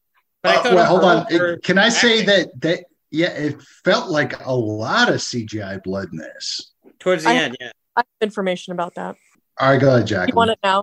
yeah, Yeah. sure, Yeah. drop it in. Yeah, Yeah. So any time where a wound happened to like bare skin, they had to use, so Rob Zombie wanted to do all practical gore effects. He wanted to he wanted to do all of the effects the same way that they would have been done in the 70s, like with no greater technology or whatever. Um, Right. but it turned out that that was too expensive and time consuming for their tight like time frame and budget and so anytime that there was like an injury to bare skin they had to use cgi for They that do it with all the bullet holes in the end, which Yeah, would look so much but if it, but if it was a Mhm. wound that that was like covered by clothing like a gunshot wound through a shirt or something then that was practical um so i guess I guess it's easier to do that, like easier to kind of camouflage that or whatever if there's clothing. But yeah, if there's bare skin, they had to CGI it. So he wanted to do it all practical, but could Well, it- it looked like he did a practical effect when that one dude got shot in the neck. And Yeah, like yeah. he's holding, like when he fell to the ground, like Adam. the shot looked like CGI, but when he fell to the ground, I mean, there was just Yeah. blood dripping all over Yeah. him. that's accurate. That's Yeah, accurate. But And the, the wound itself blood you're and right, was CGI. The, the gunshot. And like So- that's what I was surprised because there's moments where the physicality, the the real blood looks awesome. Great. Mhm. Yeah. It's like sort of like, well, why why like give me some over exaggerated blood spurts if you have to. I don't care. Like give me that give me that exploitation grindhouse sort of vibe. I would have loved that. Mhm. Yeah. to be So. I'd be curious to see how he would have done if he were able to do it all practically. I have faith in him and his and Wayne Toth and whoever else was working on the Oh, special. absolutely. I think it would have been awesome. They could have done it great if they had just had the time, and the budget. But At least cool to hear that that was his vision originally. Yeah. Like he Well, 'cause didn't I- really want to go this way. Like say what you want about Rob, Rob Zombie, but I think he is kind of like a purist when it Yeah, he comes is. like wanting to do things in a way that looks right and looks cool. Like he's not a guy that I would ever accuse of just like running to CGI willy nilly because it because he it's easier and he, I think I feel like he's a purist at heart. So um Well, well, we I think I think we've always said about Rob Zombie is he loves horror movies, and Yeah. he is like he, he's like a student of the game, and he loves that kind of stuff. Which is why, as much as I disliked his Halloween movies, he has reverence for Halloween. You know, Yeah. because he loves it. yeah. Well, and if you've seen tell. if you've seen him live too, you know, even for his rock show, you know, I Oh, mean, yeah. all of the practical effects and stuff. I mean, there's no doubt he's very passionate about it. Oh yeah, no, I agree. I you know, and I love Rob Zombie's music. I'm just not a big fan of his movies. I get it. it, it it's just kind of like you know r- uh, uh, or, oh god yeah I, i've seen white zombie and i've seen rob zombie in concert probably three times i saw white zombie twice i saw rob zombie once by himself like with john five and Yeah. His, his own awesome. band so Well, I uh, by the way i i had a crush on the bass player sean Yseult. of course. Yep. Duh. How could you not? He was very Oof. hot. And I used to always, for the longest time, I thought that's who he married. Oh. Like I was like, oh, that's who he married. And then I realized, no, this isn't the same chick. she does kind of look like like the earlier days she does kind of look like Yeah, Sheri He moon has a, Mhm. a, a thinner Yep. build, the, the white blonde hair, platinum oh blonde. she had green hair uh, and greenish red hair. hair Yeah. Speaking of badass. blonde, can I just say how much I love that the actress playing Gloria was Terry from Three's Company? Like of all the things. no shit Is that who she was? Yeah. So it was so of course Suzanne Somers was the original like cast yeah on on Three's Company, but when she left the show, you know, they had to bring on another like cute blonde character and it was Priscilla Barnes. So that's and that's her. Nice. So, love that. I thought she did well as Gloria too. I felt more connected to her and Wendy than I did Adam and Roy. Yeah, for sure. Yeah, I just do feel- like- I didn't feel I- connected to Roy at all. I do like Leslie Easterbrook uh, better as Mama Fly, Mother Firefly. Than No. Karen Barnes. So Todd, you were Karen Barnes was uh, Burns was in the first one. Yeah, Sorry. Karen. No, Karen Black. Uh, Yeah. Karen Black Black. I'm was sorry, Burns. Whatever. Corpus, and, uh, Leslie Easterbrook was Devil's Rejects. Yeah. Yeah, Um, she's all right. Uh, I thought it was. I don't know when the cop kills her. I'm not. I'm not 100 percent with his turn as far as. have you guys seen? Have you guys seen Police Academy? Yeah. Mhm. Leslie Easterbrook played the like the butch like lieutenant, like the hard hard ass. Yep. I damn, I always had a crush on her when I was so. Wait, she was the. She was the blonde yeah, with the huge rack. she still has a huge rack. No, wait, wait, we're talking about the large blonde with the Magnum. yes, Police Academy, really interesting. yeah, My nether the bodacious tatas. Are your We're not calling them Yados. Put that on your watch tatas. Piper. Oh lordy. Yeah. Anyway. All rock Sorry. Yeah. Uh, so that scene pretty good overall. I I think a lot like I do think there's a lot of improvement in this film based on the last film. I think a lot of the last film, I, I said it before in the first film, I think it was all just shock value uh, for the most part. It was like, hey, look at me, bro. I can direct the movie and I love uh, Texas Chainsaw. And he I don't think he's knocking it showed though. No, he's- he's, actually paying homage. This one does it. the same thing, but it does it better. Like Jacqueline said earlier on, there is more character development. There's more arc Sure. to some of the characters in this. Uh, they go places. They come out of their comfort zone. Um, they do an investigation on Groucho Marx. Uh, what was that all about? What What is that entire section of this movie about? That was a stupid ass scene. It's like a the way. noir Yeah. fucking moment where he does the investigation, and this is the time spent that you're doing instead of chasing these people across Texas. You are staying home and, and investigating Groucho Marx. Well, I Right, think that which could useful if it actually led to anything, like if, if it actually It's allowed him to make connections that helped him track them down. Although he did end up with that list, and then those two thugs did like Yeah, use yeah. that to track down uh Charlie's place, and oh, they'll they'll probably go there and they're good friends It or whatever. just felt so weird though, such a weird tangent. And then they they brought in like the Jew, like Groucho Marx lover, uh, enthusiast. who, Yeah, it was like a Rex Reed type Historian, type yeah. character, which was and like it, it was. Elvis, it- and there was like a moment with yeah, the whole dialogue was stupid. It was like, you know, fuck Groucho Marx. You ever took a shit about Elvis Aaron Presley? I will kick your ass. It's such a weird tangent, to be honest. I think it was I think it was like kind of a I think it was kind of a meaningless scene mainly designed to like show off like to really drive it home that these are What Texans fight over? characters. I don't know if it's supposed to be like irony that like oh these terrible killers are named after Marx Brothers characters. I I don't know. It's I, I think that's cooler if like you just let it be and people either know or they don't know. But I I agree that we didn't need a whole scene about it. I did get a chuckle though because I think that the film critic, like the film critic, kind of reminded me of people like us, or at least me. like, well, actually, did you I know, know, he was good. I, I Burn thought Black like, when the ta- trilogy of I- terror and the burning and like, like I mean, No, I, I, yeah, I thought the, I thought the, the Movie- film critic sucked. He was just like, ugh.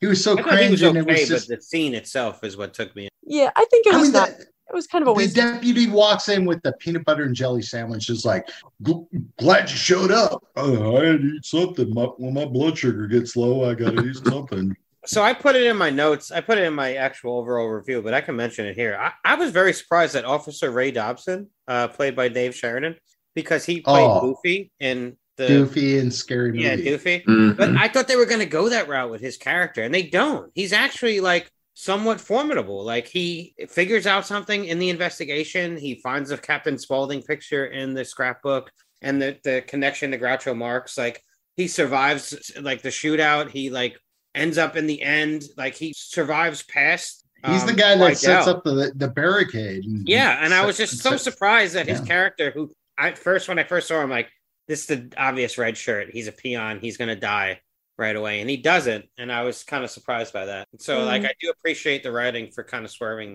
What do you guys think overall about the focus in this movie on Sheriff Wydell and his quest to avenge his brother and the turn of his character and sort of going rogue and moving away from like the ethical standard operating pr- procedure of a sheriff. I kind of loved it, me personally. I kind of love the fact that he's like he's towing that line. I mean, that was actually a nice through line throughout the movie. And he hires like some mercenaries, like what do they call them, the Yeah, I kind of like that. the devils too, or whatever they Uh, call them. Yeah. A fucking Danny Trejo being in this movie. Oh yeah. Yeah. Danny Trejo, and then we got Diamond Dallas Page, who looks like he looks like Toxic, Toxic Avenger from last week's episode. He kind of does. He He kind looks of really does. bad. He looks really bad. But he's a wrestler, and he's just like he he put some makeup on and look. But I dig it. I, I do dig that like they're hired by this guy, so this this sheriff's willing to go through outside means. Um, these motorcycle henchmen, and um, like I dig Forsythe's character. I like him. You know, seeing Dude, him on William screen. I think his Forsythe- motivations. the- uh, Like I'm not. I'm sorry, but like the haunted brother turned bad cop. Just it just doesn't land for me. I like. I don't mind the sheriff having a turn, but uh, like I just didn't love seeing him. His like I didn't love seeing the brother show up right Mm. talk to him like there were moments where i feel like we could have had this thread but we could have built towards it a little bit i don't know I disagree. I, I thought Yeah. his character arc was like awesome. Like when he saw his brother, that's when like the turn happened. I thought that was great. so yeah i do get that and that's where he's willing to go off the deep end like Yep, that's where exactly. exactly mother under like you know she's under police uh protection she's under the Like camera the- and he kills her anyway Well, you saw you saw uh, uh, the the other character that played Wydell from uh, House of a Thousand Corpses. The guy has like since passed away, but like you saw him in this, he's like kill these motherfuckers, and it was just played like otis and henry portrait of a Yeah. serial killer yeah, he did, he did. which is a homage you know in this movie the otis character is an homage to that character Mhm. it's kind of cool But I loved it. I love that turn. It was just like I'm towing the line here. It's like, oh, you're doing this. Kill these motherfuckers, and I, thought that was great. I thought that scene was awesome. I liked it And he too. I, woke up from the Oh. dream. I think it's kind of a Rob Zombie hallmark to have like dream sequences and um, give a sense of the surreal to the story. You- Right. You know, this story is played much more realistically than some of his other films, but um, I still think that's like kind of a an added Rob Zombie touch, personally. I don't know if it was. I I just thought it was just more of like like like kind of pushing the character into a, a darker character arc. Yeah. But that's Rob Zombie's thing, right? Isn't it? Like pushing the But envelope a little bit. The way the way this was done was nice because then he meets up with um, Charlie and it's just like, hey Charlie, come talk to me, and slams his Mhm. hand at Ken Foree, who's like a big motherfucker, and he just slams his hand in his make sure that they're there at midnight. So I like I like these scenes, but like I said, they feel there's no depth of like distance where they've gone. So like all of a sudden, this detective who's been hanging out around the house, the compound of the the Fireflies, who are now known as the Devil's Rejects, and they have always been known forever as that. Except the other movie never called them that. So I find it a little weird that now all of a sudden everybody called. They I never that was just like kind of the like the media sort of tagged them that I way. know, but there was no time for the media to take a hold of this situation. The time frame of where the movie takes place from escape to capture is like a matter of days, maybe. I, I it, it's always seemed the narration, it's all the continuity is out of place. I don't know. I think you're getting too hung up on little details. That's what I do. Like, who, like, Uh, like, are they on, are they the the- devil's rejects because they escaped Doctor Satan? Like they were servants of Doctor Satan, and that's why now they're the devil's rejects. I don't know. Ask the newscaster. Like, I don't know. I never saw a newscaster get into the house. The the police were there for ages. They were still looking at the books while everybody else in the story was doing things like weeks ahead of time. It, it felt like. So the, the detectives were still looking at the scrapbooks. Like, I wonder if Captain Spaulding has anything to do with this. Meanwhile, Captain Spaulding was like eight miles ahead of, of them, already traveling to meet with the Devil's Rejects. I don't know. I'm sorry that I see films this way. It, it's Wait, hold on. Did you guys notice that that was PJ Soles? That was the mom. what, Who? John?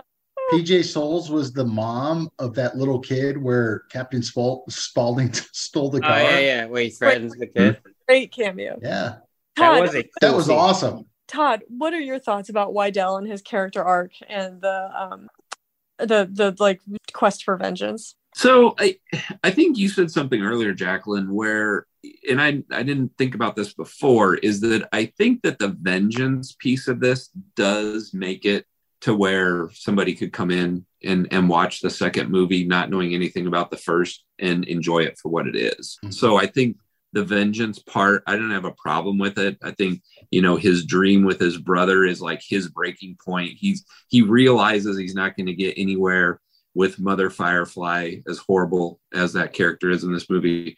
Um, and so he knows that there, he's not going to make any progress. So it's almost like he he reaches a point, and and his brother's you know ghost, if you will, is like you know you're just going to have to be as unhinged as them if you have any shot of of bringing justice. You know, and so I like that piece of it. I think that that does make it its own standalone piece of of the so called trilogy. Um, yeah, that's kind of what I think about it. I agree with something you said, Todd, about like he's gonna have to become like more depraved. Like he's gonna have to stoop to their level if he wants to defeat them and like avenge his brother's death. And I think that's you know, it's not a particularly original idea, like oh, a cop going bad or like oh, the good guy who descends to the level of the bad guy. Oh, look, they're both monsters. That's not particularly original. It's kind of trite actually, but I think it it works to drive the character, and I think that him staying within the bounds of like correct police work is not going like we wouldn't have a movie if he did that because he would never catch up to them and get them. Yeah. So like I'm, cool- to- I'm cool with his turn. I just Uh-huh. wish it happened earlier in the film. I think they spent too much time around the house, and his character was like dragging ass behind what they were up to. I felt like if the road movie played more like a road movie, like say a No Country for Old Men, where like the the Fireflies were stopping in and out of certain towns, and they were doing things like the hotel that we get to a glimpse at with the Sullivan Band. But then we don't stay there all the time. We get and the next Yeah. thing is a diner where they they you know they stuck up the diner and, and raped and killed like a waitress or whatever. And then like there were moments on the blip of the map where they were doing these things. And then this detective is following suit and trying to find out where they are next so he that he can exact his revenge. I would have liked that. And have his I- brother But they, go up in like they all passenger seat. they also info dump on you twice. Is like Mother Firefly talks about like like she pulls out the pictures of Wydell, the the older brother of him dead, right? Mhm. And then like at the end of the movie or towards the end of the movie is that that uh Spaulding says, Oh yeah, like when his brains hit the floor, it was like, Oh yeah, he Yeah, he wasn't even in the room when that happened. It was the mo- mo- mother firefly is the one that killed him. Right, exactly. So that that's continuity of the movie, right? Yeah, at that I- time Otis was out in the back killing the other dude with the Yeah. with the cheerleader. Right, but but Spaulding was nowhere around. right. No, he was in the house. No, Oh, Spaulding he was was at- yeah, he was outside. He was at his fucking thing selling chicken. Yeah, yeah. So Hyderberg, I see I definitely see your point about like it should be more of like a cat and mouse type of pace. Like they need to keep moving and he should be following, you know, closer behind. Like I, I see your point about him kind of staying too long at their house. And I mean he eventually catches up to them, but I, I get your point. I just to me it's just like kind of a minor ding because I find myself so absorbed in the scenes that we're seeing like as they're happening that I'm not I don't know. I think what it is is that like I'm seeing the potential of what they're doing already. So I'm envisioning like, oh, this is where they're going, and then when Zombie doesn't get there, I'm sort of like, oh man. And I'm not saying that like I'm a better director than Zombie. I've never directed a movie in my life. Like I give him for fucking even putting out as many. And you know, if he wants to hire his own wife all the time, that's on him. I mean, you know, we make fun of it, but that's his thing. So granted, goes to you. I just think that yeah, there were there were moments in this film where I saw the greatness, and I thought it could have been different and it could have stood more the test of time, in my opinion. Uh, I know that people love this movie, and I do get why they do. I mean, it's it's a it's a definite elevation. I feel like in his um, filmmaking prowess. See House of a Thousand Corpses, and then several years you see this, and it's there, there's an uptake of like, oh, he's framing scenes better, he's editing music better, he's editing better. There's less of these jump cuts. Uh, there are moments of editing here that are like old editing, you know, wipes and stuff like that, but they work well for most of the scenes. So I don't want to ding him too much, to be honest, on Mhm. some of this stuff. I know its DIY nature is part of its appeal too. Like that's sort of just the the feel of the film. Yeah. So did anybody else at the very end? So they go through the whole thing, and then he sets baby loose. You know, you're free to go. And then that Mhm. whole following scene where he's chasing her, and he what does he say along the way? You know, like run, What's the rabbit. rabbit run scene? Yeah. It- you know, you see that. And again, as much as it's a standalone, those of us that have seen both of the the first two, you know, you you you can feel the those little ties that they have Yeah. that he's kind of holding on to these just these little pieces where it's like, yeah, remember this? You know, before the Firefly family was the hunters, you know, they're chasing down the person. No, now Yeah. it's this other maniac that's chasing her down. You know, so you Which- see those I think that thing. would have played well. Like I get that the symbolism there of like this guy's so deranged because of his consumption of his his greed and like not greed, his revenge and like wanting to get revenge because of his brother. Oh, being- grief and revenge. yeah. Mm, yeah. Well, I said greed, but yeah, grief is a perfect word to describe what he's going through. And then like Yep. to see that like, well, he's no better. I I think if this movie ended on that note, it would have been way better. There's a sequel after it though, so like there's moments of this movie where I think there was a cool plan and then they diverged a little bit here and there where it kind of diluted some of the message for me. But I can bring see up, bring, yeah, don't bring up the sequel after that. I, I'll tell you right now that Heisenberg, this is the best acting that uh, Sheri Moon Zombie did throughout the movie. Well, like this whole, uh, it, I, I I'm expecting like she's better from- crying, like she seems so emotional in this. It was Yeah. insane. So that's actually something I don't like in this movie. I do not like really? I do not like how Wydell it looks like he's finally gotten the better of the Fireflies and he's got Otis, Captain Spaulding, and Baby tied up and Mhm. you know, stapling the photos on them and stuff. And I don't like how they're kind of like afraid and showing pain. I don't want to be sympathetic to them. And this Well- movie tries to make us sympathetic towards those characters. Well, I for me, never felt, sy- yeah, I never felt sympathetic towards them. I felt I- like, It tries it with the Wydell character. I don't I don't feel sympathetic towards them. The way it like to me those mm-hmm. moments make them look pathetic. And it's like I think of them mm-hmm. as hard and like they're like rebels, you know? And it's like I mm-hmm. want to see these characters even if they're in physical pain, I want to see them sneering and laughing at Wydell. I don't want them to show fear even if they are afraid on the inside like to me these characters are built in such a way that like it it seems like a violation of the character for them to be like fearful for their lives. I don't know. Maybe, maybe I'm wrong, but I or maybe you I disagree. Like, I, I I don't like to see them sniveling like that. Um, I want to see them defiant to the end, no matter how bad of a bind they're in or what kind of pain they're in. I want to see them like, even if he's like driving a nail into their hands, I want to see them like spit in his face and say "fuck you." which he sort of does, but But then I no, don't. she see- do- totally does. I don't want to see the crying. I don't want to see the crying. I don't know. the- So like the Wydell getting Ah! his revenge torture scene, just like I don't know, like he gets he gets a little too drunk.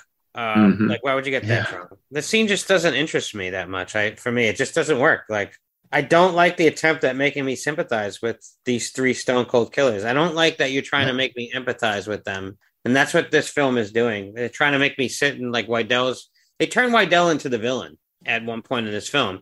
And then all of a sudden the fireflies are like, oh, look at them. They're they're being preyed upon. You know, like, oh look, Wydell's torturing them. Boo hoo. Meanwhile, they're fucking horrible people. And I don't want to rally in their corner. There's nobody really good to rally in anybody's corner, to be honest. Even the victims are kind of like pathetic in this film.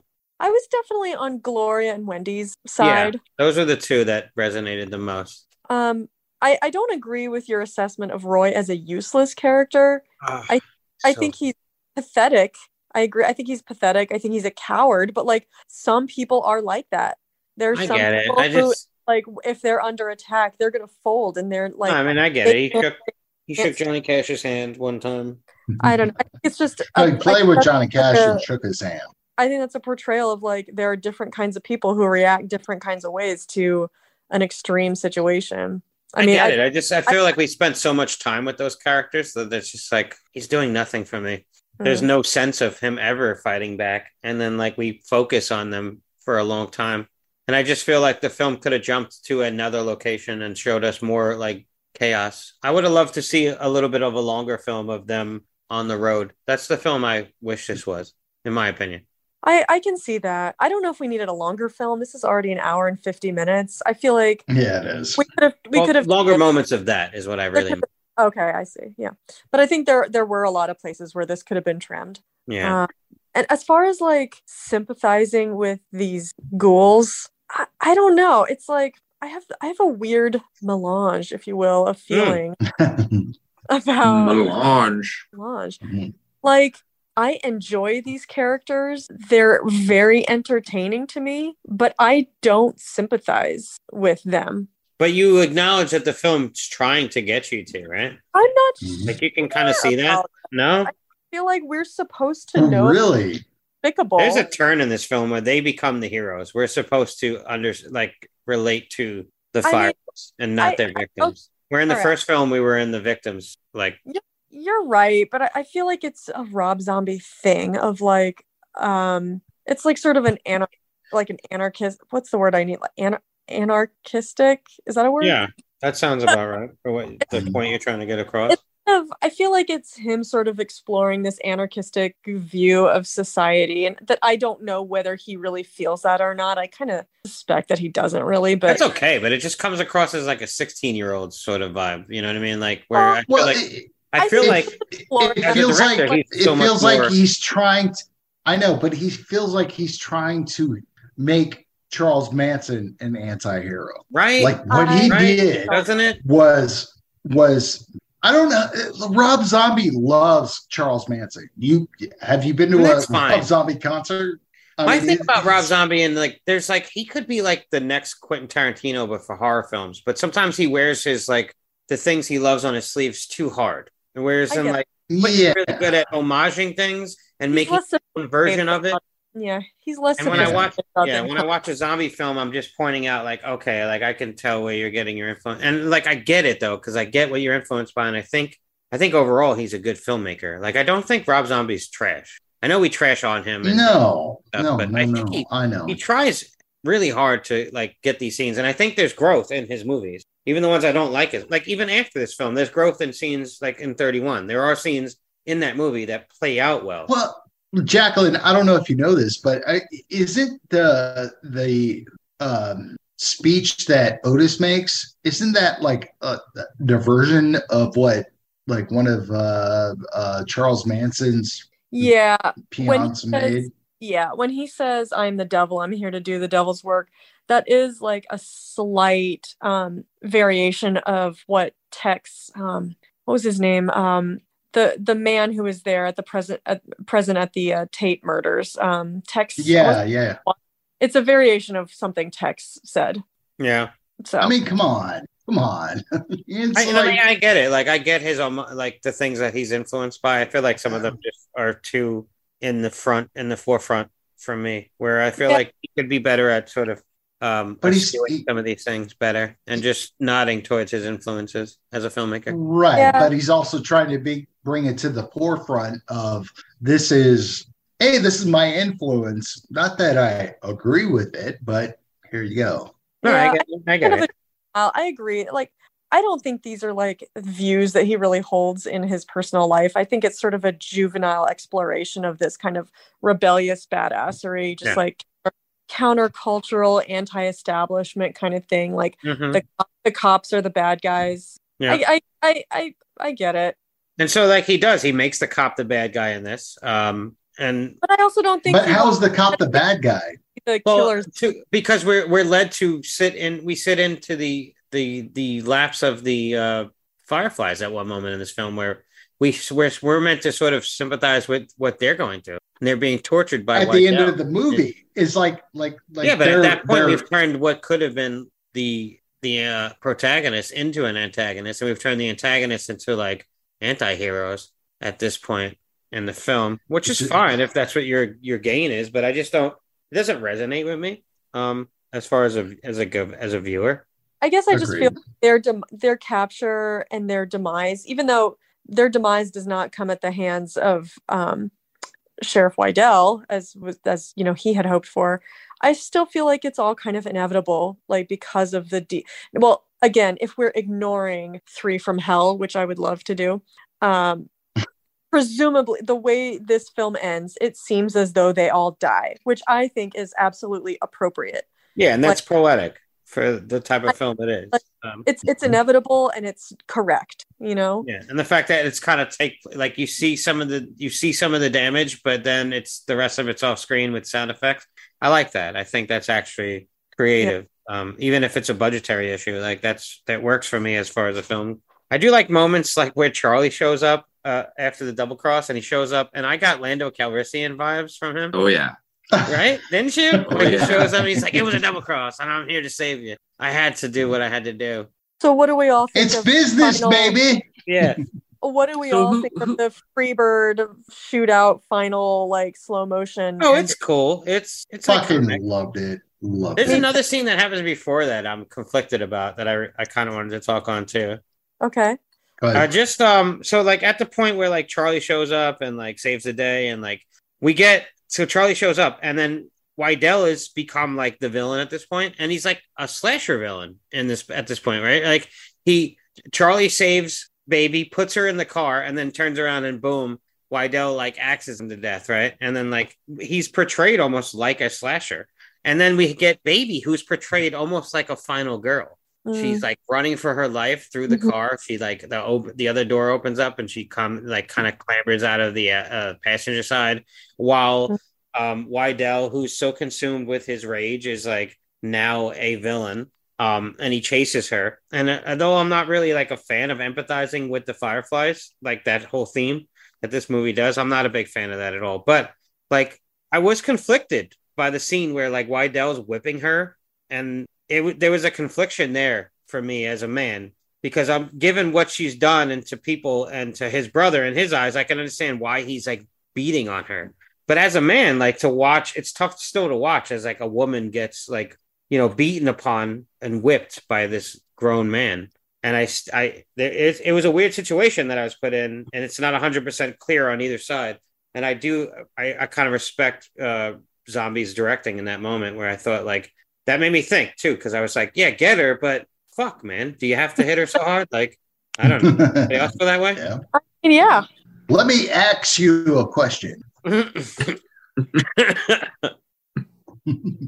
dig. I, I was conflicted with that too. Um, right? and and again, I don't know if it was really trying to drive home that pushing her to the final girl because I had that exact same thought, like really trying to to truly put her in that position. Um, but you know, it, at the same time, so who how so how many has everybody? Nobody has seen Three from Hell. Then I I have. haven't. No. I have. you have okay, and John, you said you have I have. okay. So Heidelberg, you're the only one that hasn't. Yeah, I haven't. So you know the the the last scene. So I was thinking to myself, you know, there's no doubt we've talked about the soundtrack and it's a great soundtrack, but it's like that open road. You know, Heidelberg. If there was more open road scenes from town to town, I think you would have been happier with Oh, the man. movie overall. They show Um, me so much at the end with that that helicopter shot. Yeah, Yeah. you're like, where That's was the all film I want. road time when That is the film I want from this you know? film. I want them in the fucking convertible. You want Thelma and Louise version. yes, yes. I want them stopping from town to town and getting into shit and mixing it up with more than just one sheriff. And 'Cause fucking when you- I, And Okay, fucking by the everybody's way, life over that they come into contact with. Freebird is the perfect song for this movie. Oh my Oh, totally. god. Yeah. I love it. But when you Oh, think yeah. about okay, so 2005 this comes out and we're all left with that final scene. You know, Yeah. so I mean, then you you know you fast forward to 2019 when when the third comes out. But so for all that time though, you have that like that was the end. Like Yeah. you know, it, it- you you didn't really think they're coming back. And so Right. after I watched this again, I I had to go watch the very beginning of Three from Hell to remember how they brought them back from the dead. and Yeah. within the first, you know, two minutes of that movie, they're like, oh, it was a one in a million chance of survival for Yeah. these, you know, mass murder, 20 bullet wounds per victim. And, and they've spent the last year recovering, you know, like they, the way they frame that whole thing after watching them get shot up, you're just like, okay, I see Or- where this is going. And Heidelberg, you think that Sheri Moon Zombie's crazy and the other ones? Wait until you see Three from Hell. oh man. Is your acting better? oh no. John, wouldn't you agree that she gives Pocahontas a whole different meaning? Oh, absolutely. it's almost offensive. Exactly. so let me be clear. Let me be clear. I love Rob Zombie. I defend him where, wherever possible. But just because I'm a fan of his does not mean I love all of his movies. I think The Devil's Rejects is like top tier Rob Zombie. But I I despise Three from Hell. I think it's terrible. It, it should not have been made. Period. Um, So Yep. just because I'm a defender, Even though Richard Brake's in it, he's the best No. part. Well, uh, no, he's not. No, he's no, not. he, I, yeah, I caught myself. Um, Dee Wallace is the best. Dee Wallace is the best. of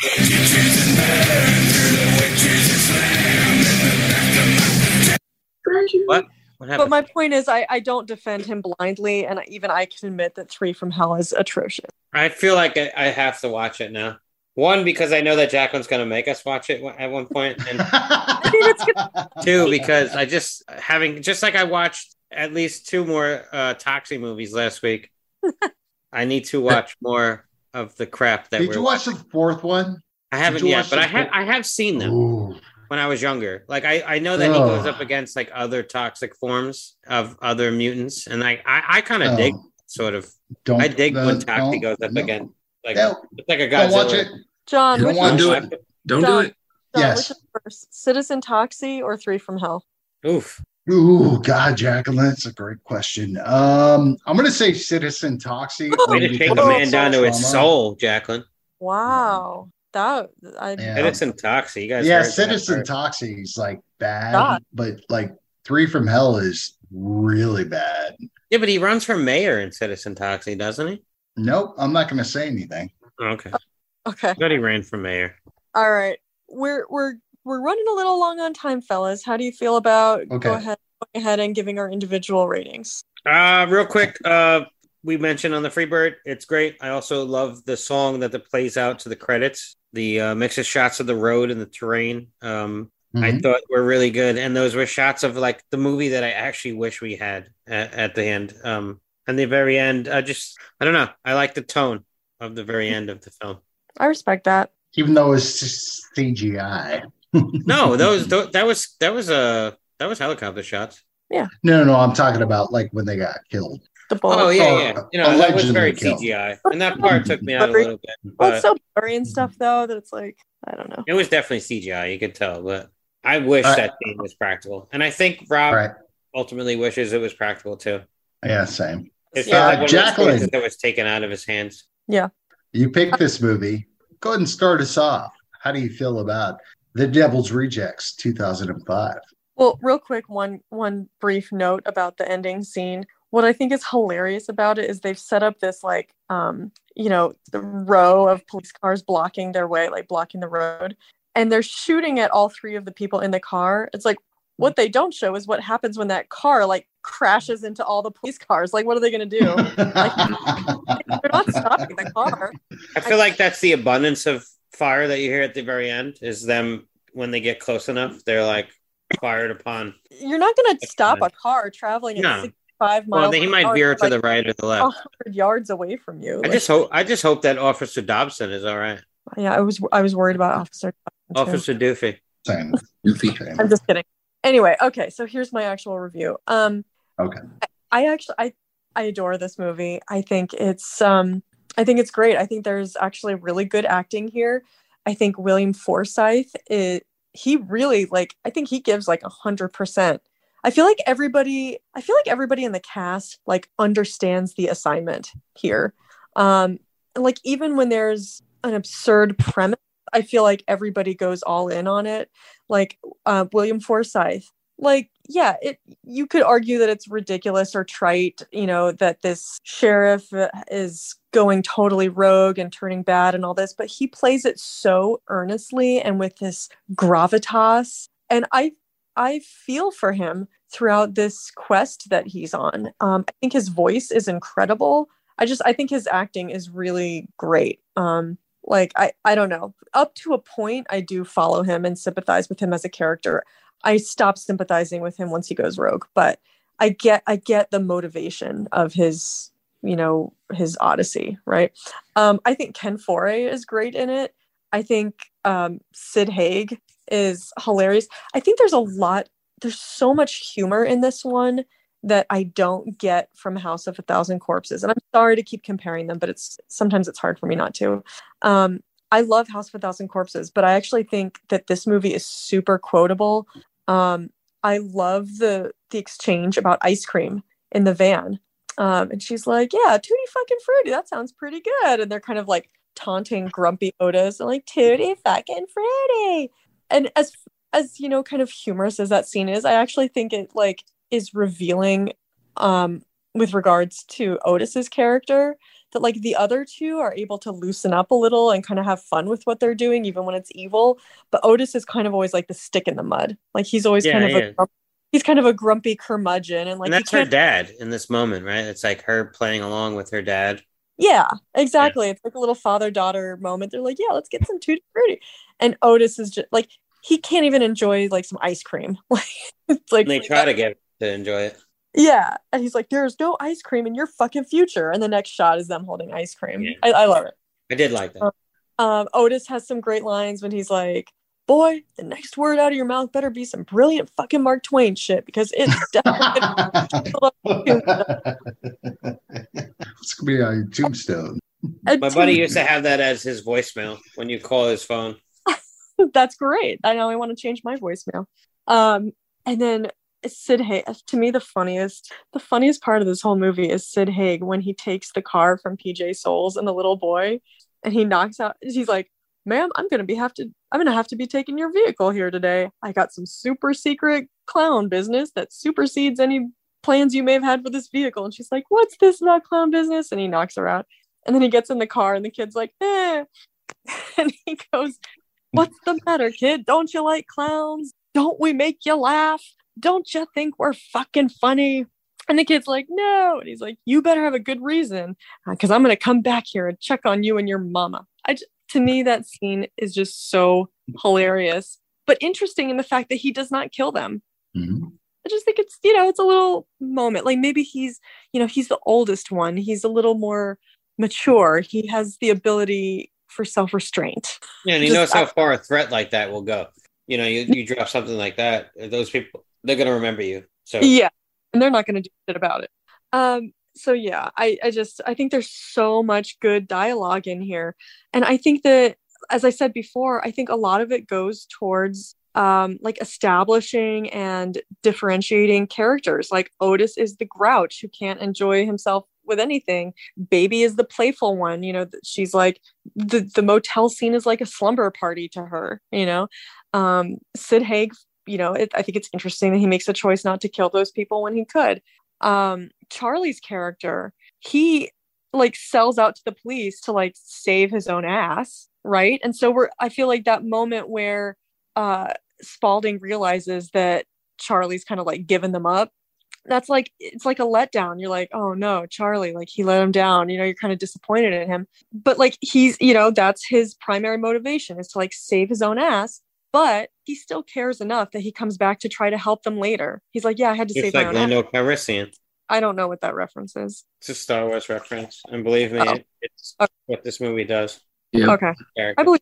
Um, but so like he does care about his friends and he's willing to try to help them, but just when he's threatened by a sheriff, you know, who's like crushing his fingers in the car, he's you know he's gonna give him up. So that like that reveals something about his character and the level of his self interest. You know. Um. So I, I actually think there's like strong character building here.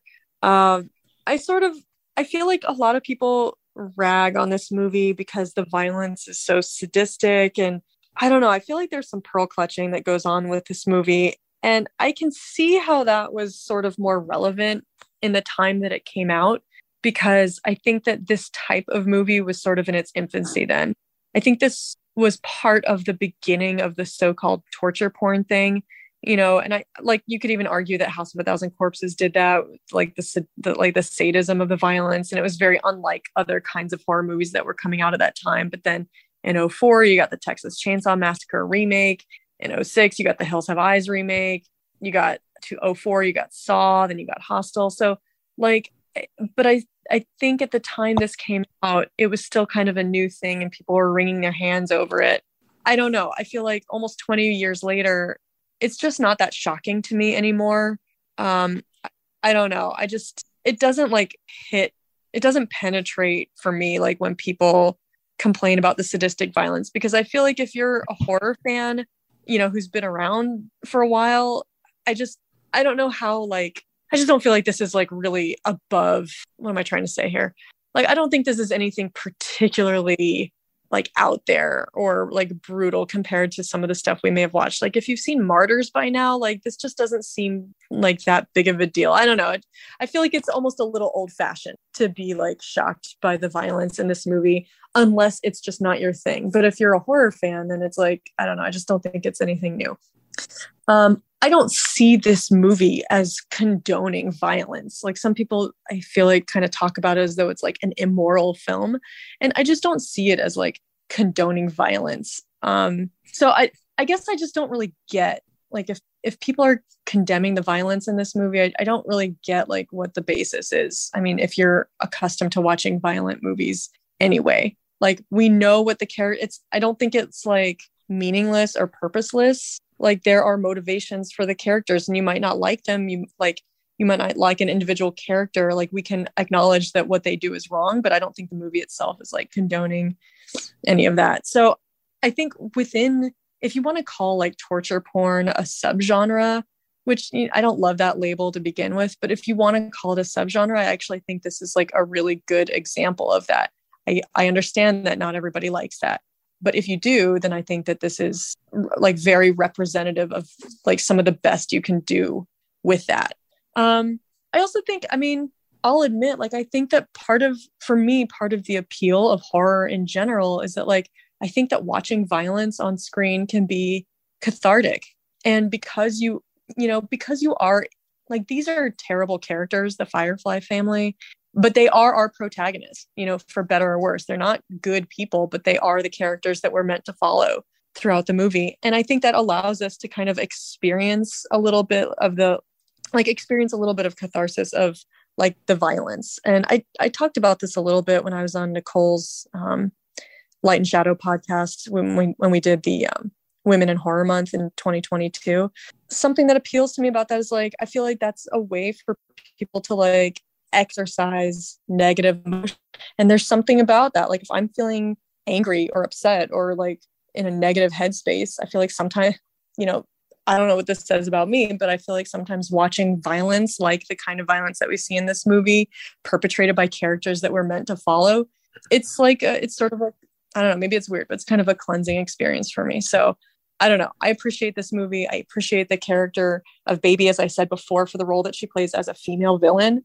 Um, I hear and agree with a lot of the criticism that you guys had. Hydraberg, I definitely do get your point about pacing. I can see where you would want more of a, a Thelma and Louise type movie where the characters keep moving, they like they keep it moving a little better. I I, I agree mm-hmm. with that.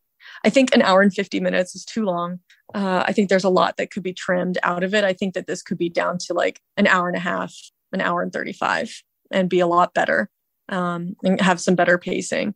Um, I don't know. I, I, I don't have a whole lot to say that's that's negative about this movie. Um, I I can see how this might be sort of a juvenile exploration of like an anti-establishment kind of mentality.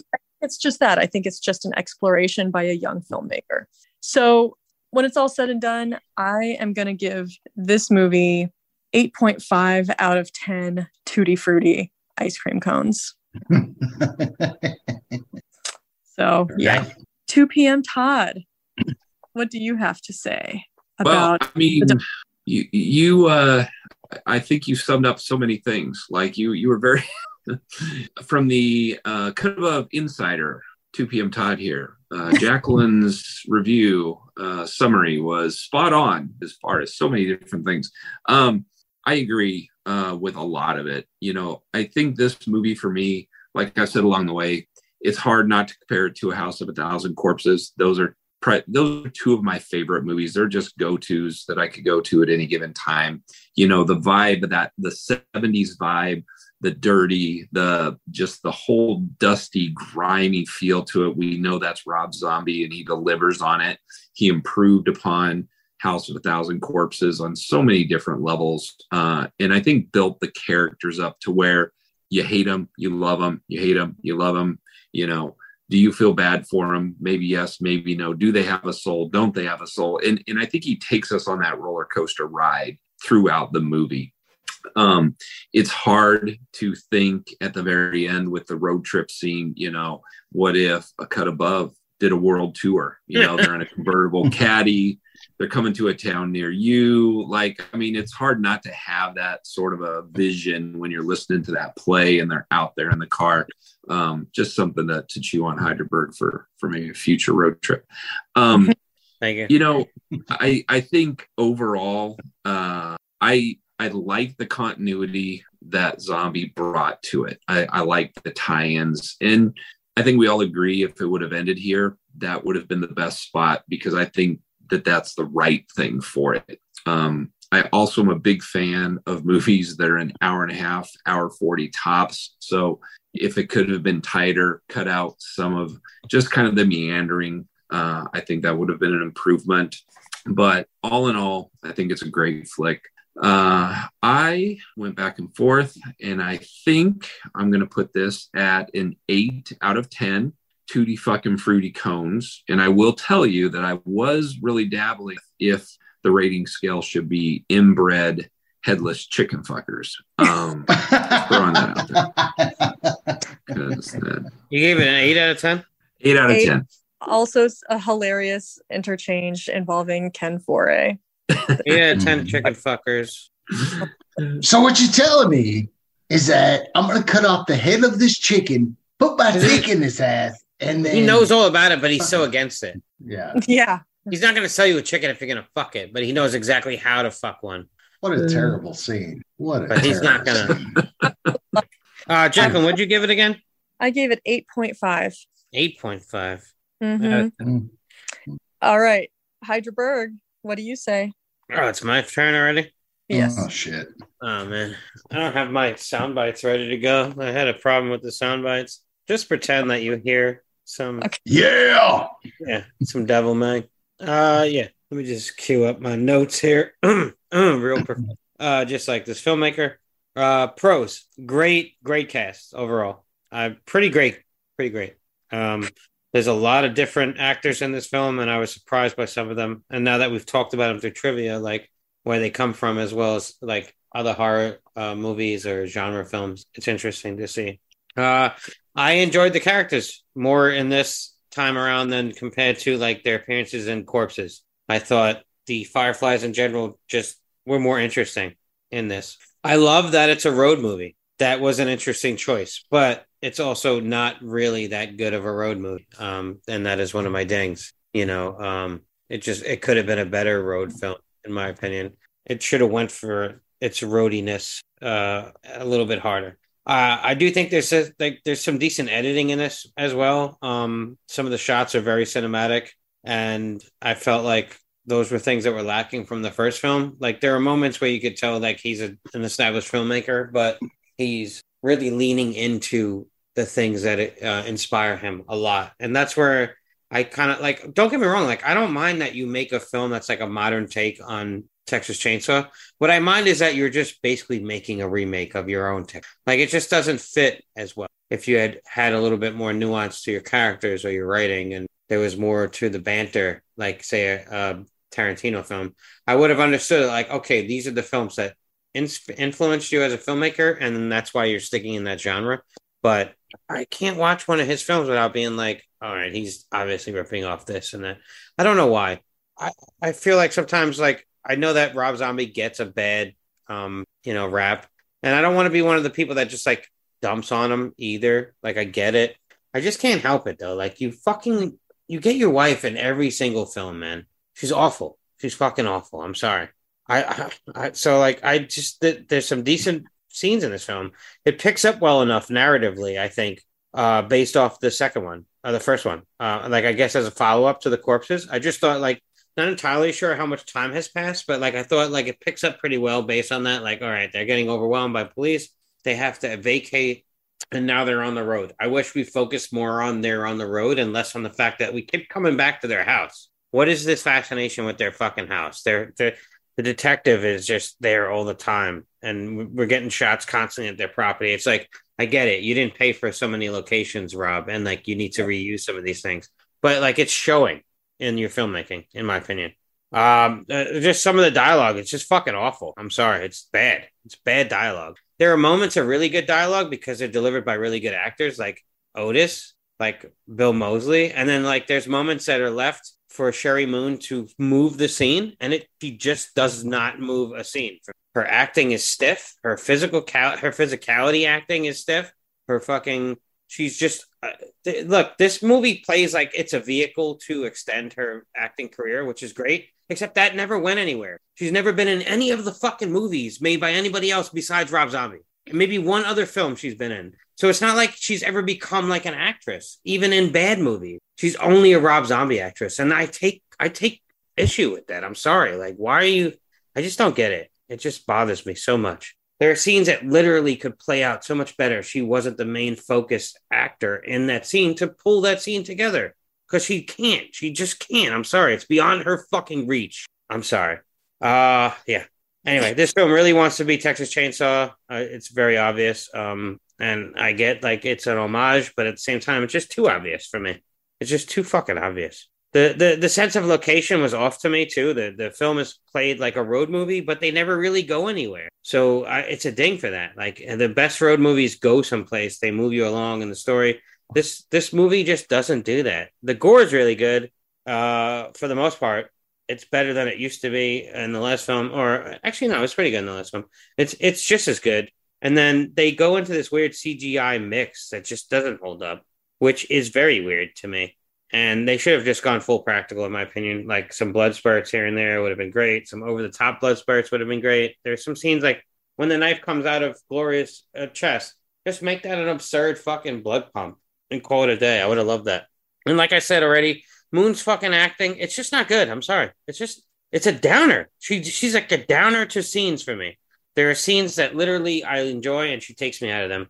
And I just cannot get them back once I know that she's the driving force. And just the ball feels dropped, honestly, overall for me. Um, and I dig a lot of the elements to this film. I dig the road, the road movie that it wants to be. I dig the Texas Chainsaw sort of pseudo sequel that's fine. Like I get some of that, but at the end of the day, it just feels sloppy, sloppily put together. Um, I don't know. With that said, I'm just gonna give Devil's Rejects from 2005. I'm gonna go to 5.5 out of 10. Um, what are we giving it? Um, Tutti, fr- tutti fucking, fucking. fucking fruities. Yeah, 5.5 out of 10. Tutti fucking fruities.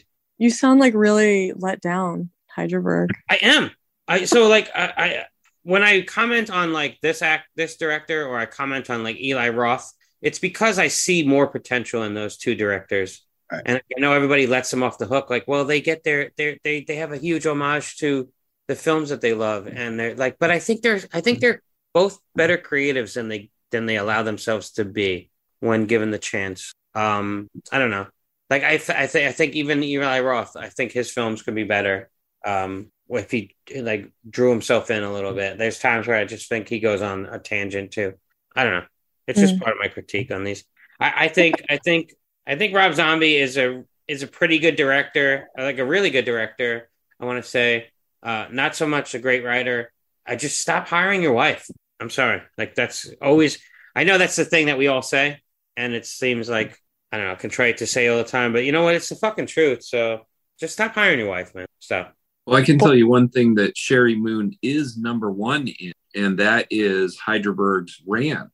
Uh, I think she may have taken the top spot over falling through the false ceiling, Yeah. the trash bag. I I think Sheri Moon is is may have taken the top spot for rant. It's pretty fucking bad, bro. I think that was your most epic rant ever, actually. Yeah, agreed. because I want to like this film and there's scenes that I want to like and I see the I see the things that you guys see but then she fucking speaks and and the and the camera focuses on her for a moment and like her dialogue there's no nuance to her performance ever Would it have helped if her name was Tadrick, or was that Edward, Jamie Lee Curtis. Edward?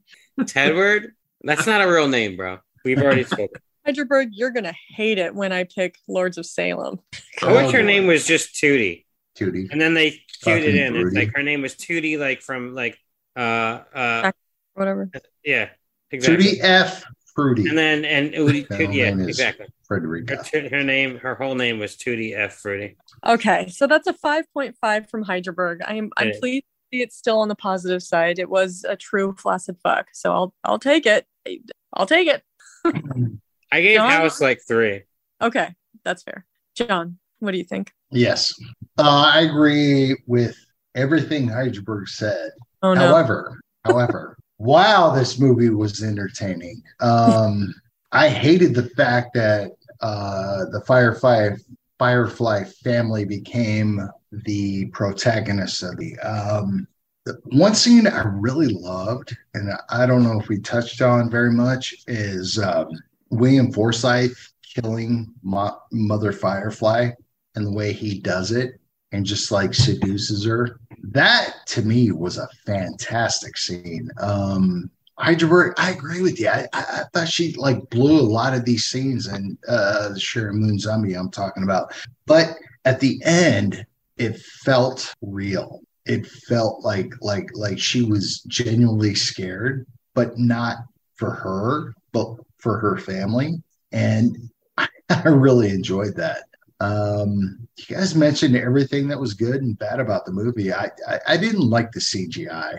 I wish Rob could have really just like pulled more practical into this and made it more of a 70s grindhouse uh, uh, slasher movie.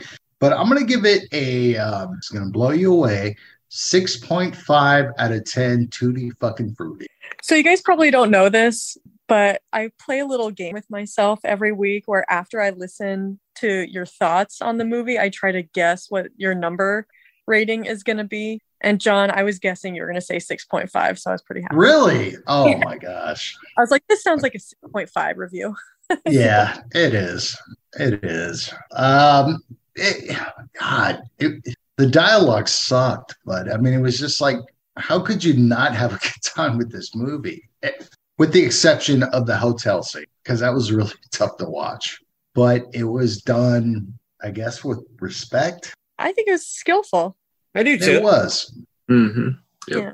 What do you think, Todd? That, that whole hotel scene, that was Yeah. kind of like It- it- it was rapey, but it was like done with I don't know, like it, it was it like walked it just walked the fine line it was Mm. because you Yeah. you it, it, it was almost like one of those scenes where it cuts away and you know what's what's happening but you're not seeing it but we were watching it but it wasn't going Right. over the line like that it, I, I it was masterful the way it just built the tension like you felt how bad it was I thought Bill Moseley did like a masterful job with that It- because he wasn't like like being forceful, but he was being very gentle, but just But still forceful, maybe. Like he was able to control the victims without be, like physically forcing them to do anything.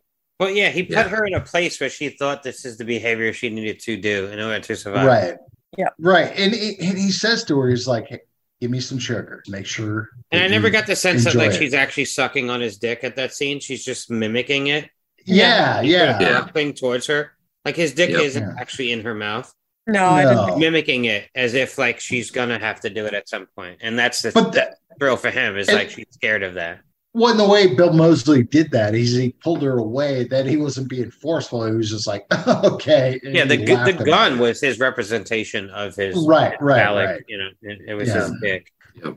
And that that scared me the most was when he's putting a loaded weapon like down her pants or like edging towards her nipples. Oh, with- yeah. it could go off at any moment or like and her backside. I mean, he was just Yeah. like it kind of rubbing it down there, and it's got, it got brought up brought up later. In and the it's a tricky scene was- too because I get it too. Yeah. There's there there's a lot of nuance there because I do feel like she's like a woman who's sort of like not being pleasured by her husband anymore. You can kind of tell that from their relationship. Um, so like she is a beautiful woman and like she does want to feel good about herself, but like this is not how she Sure.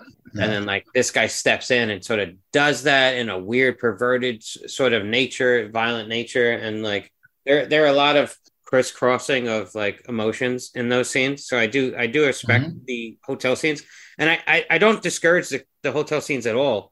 I'm not like oh we don't need them. I like them. I think we could use more of them. I think what we focus too long with group. And I, if we had Mm. moved along and we got to see the Fireflies interact with more groups of people, I would have loved to see that. And for me personally, I- that would have been the movie. I, I felt very uncomfortable with the hotel scene. Yeah. Hmm. Well, Heidelberg, I, th- I think that's a fair point.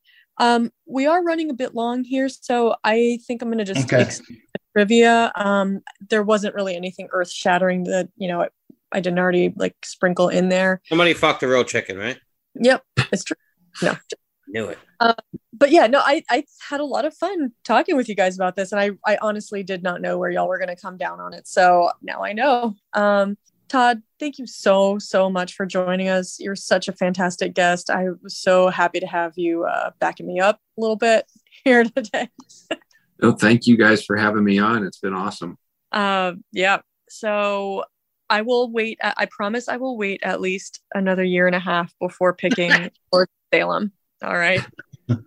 Heidelberg, Squeeze it in. So, Heidelberg, I'll give you like a six month warning so that you can start like preparing yourself, bracing yourself for a whole movie carried by a Sheri Moon Zombie. oh my god, too much. Ah, well, that's going to be the next one, but I will wait a year and a half so you can recover a little bit. But the good news is next week, Heidelberg, it's your pick. And what are you picking for us next week? It is. Next week is my pick, and we will be having on the show for a first timer and friend of the show, uh, Matt Stinson. Uh, Bridge Troll Matt from the Straight Chilling Slack. if you don't know, he's a big supporter of the show, and I finally talked him into coming on for an episode. So that episode is going to be Tobe Hooper's Lifeforce from 1985. Okay. Oh shit! And if anybody knows Matt and they know Straight Chillin' lore, they know that there's a connection between those two films, and I can't wait to get into it.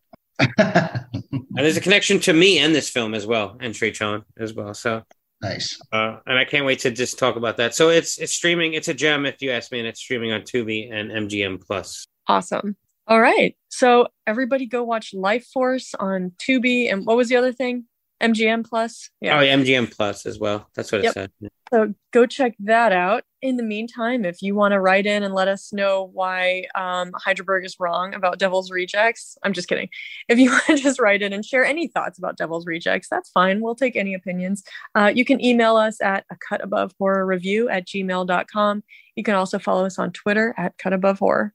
Uh, you can And follow on Instagram at a cut above one word dot horror underscore review. And Todd, where can they follow you, buddy?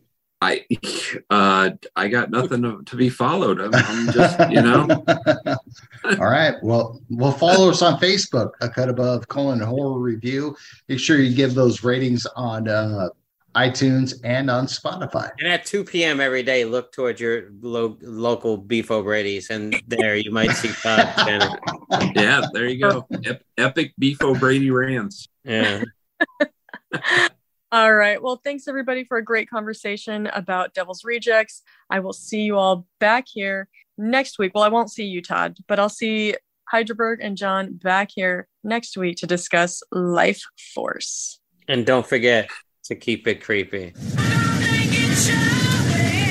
Mm. Delicious. I don't know why you have to be such a grouch. This is really good.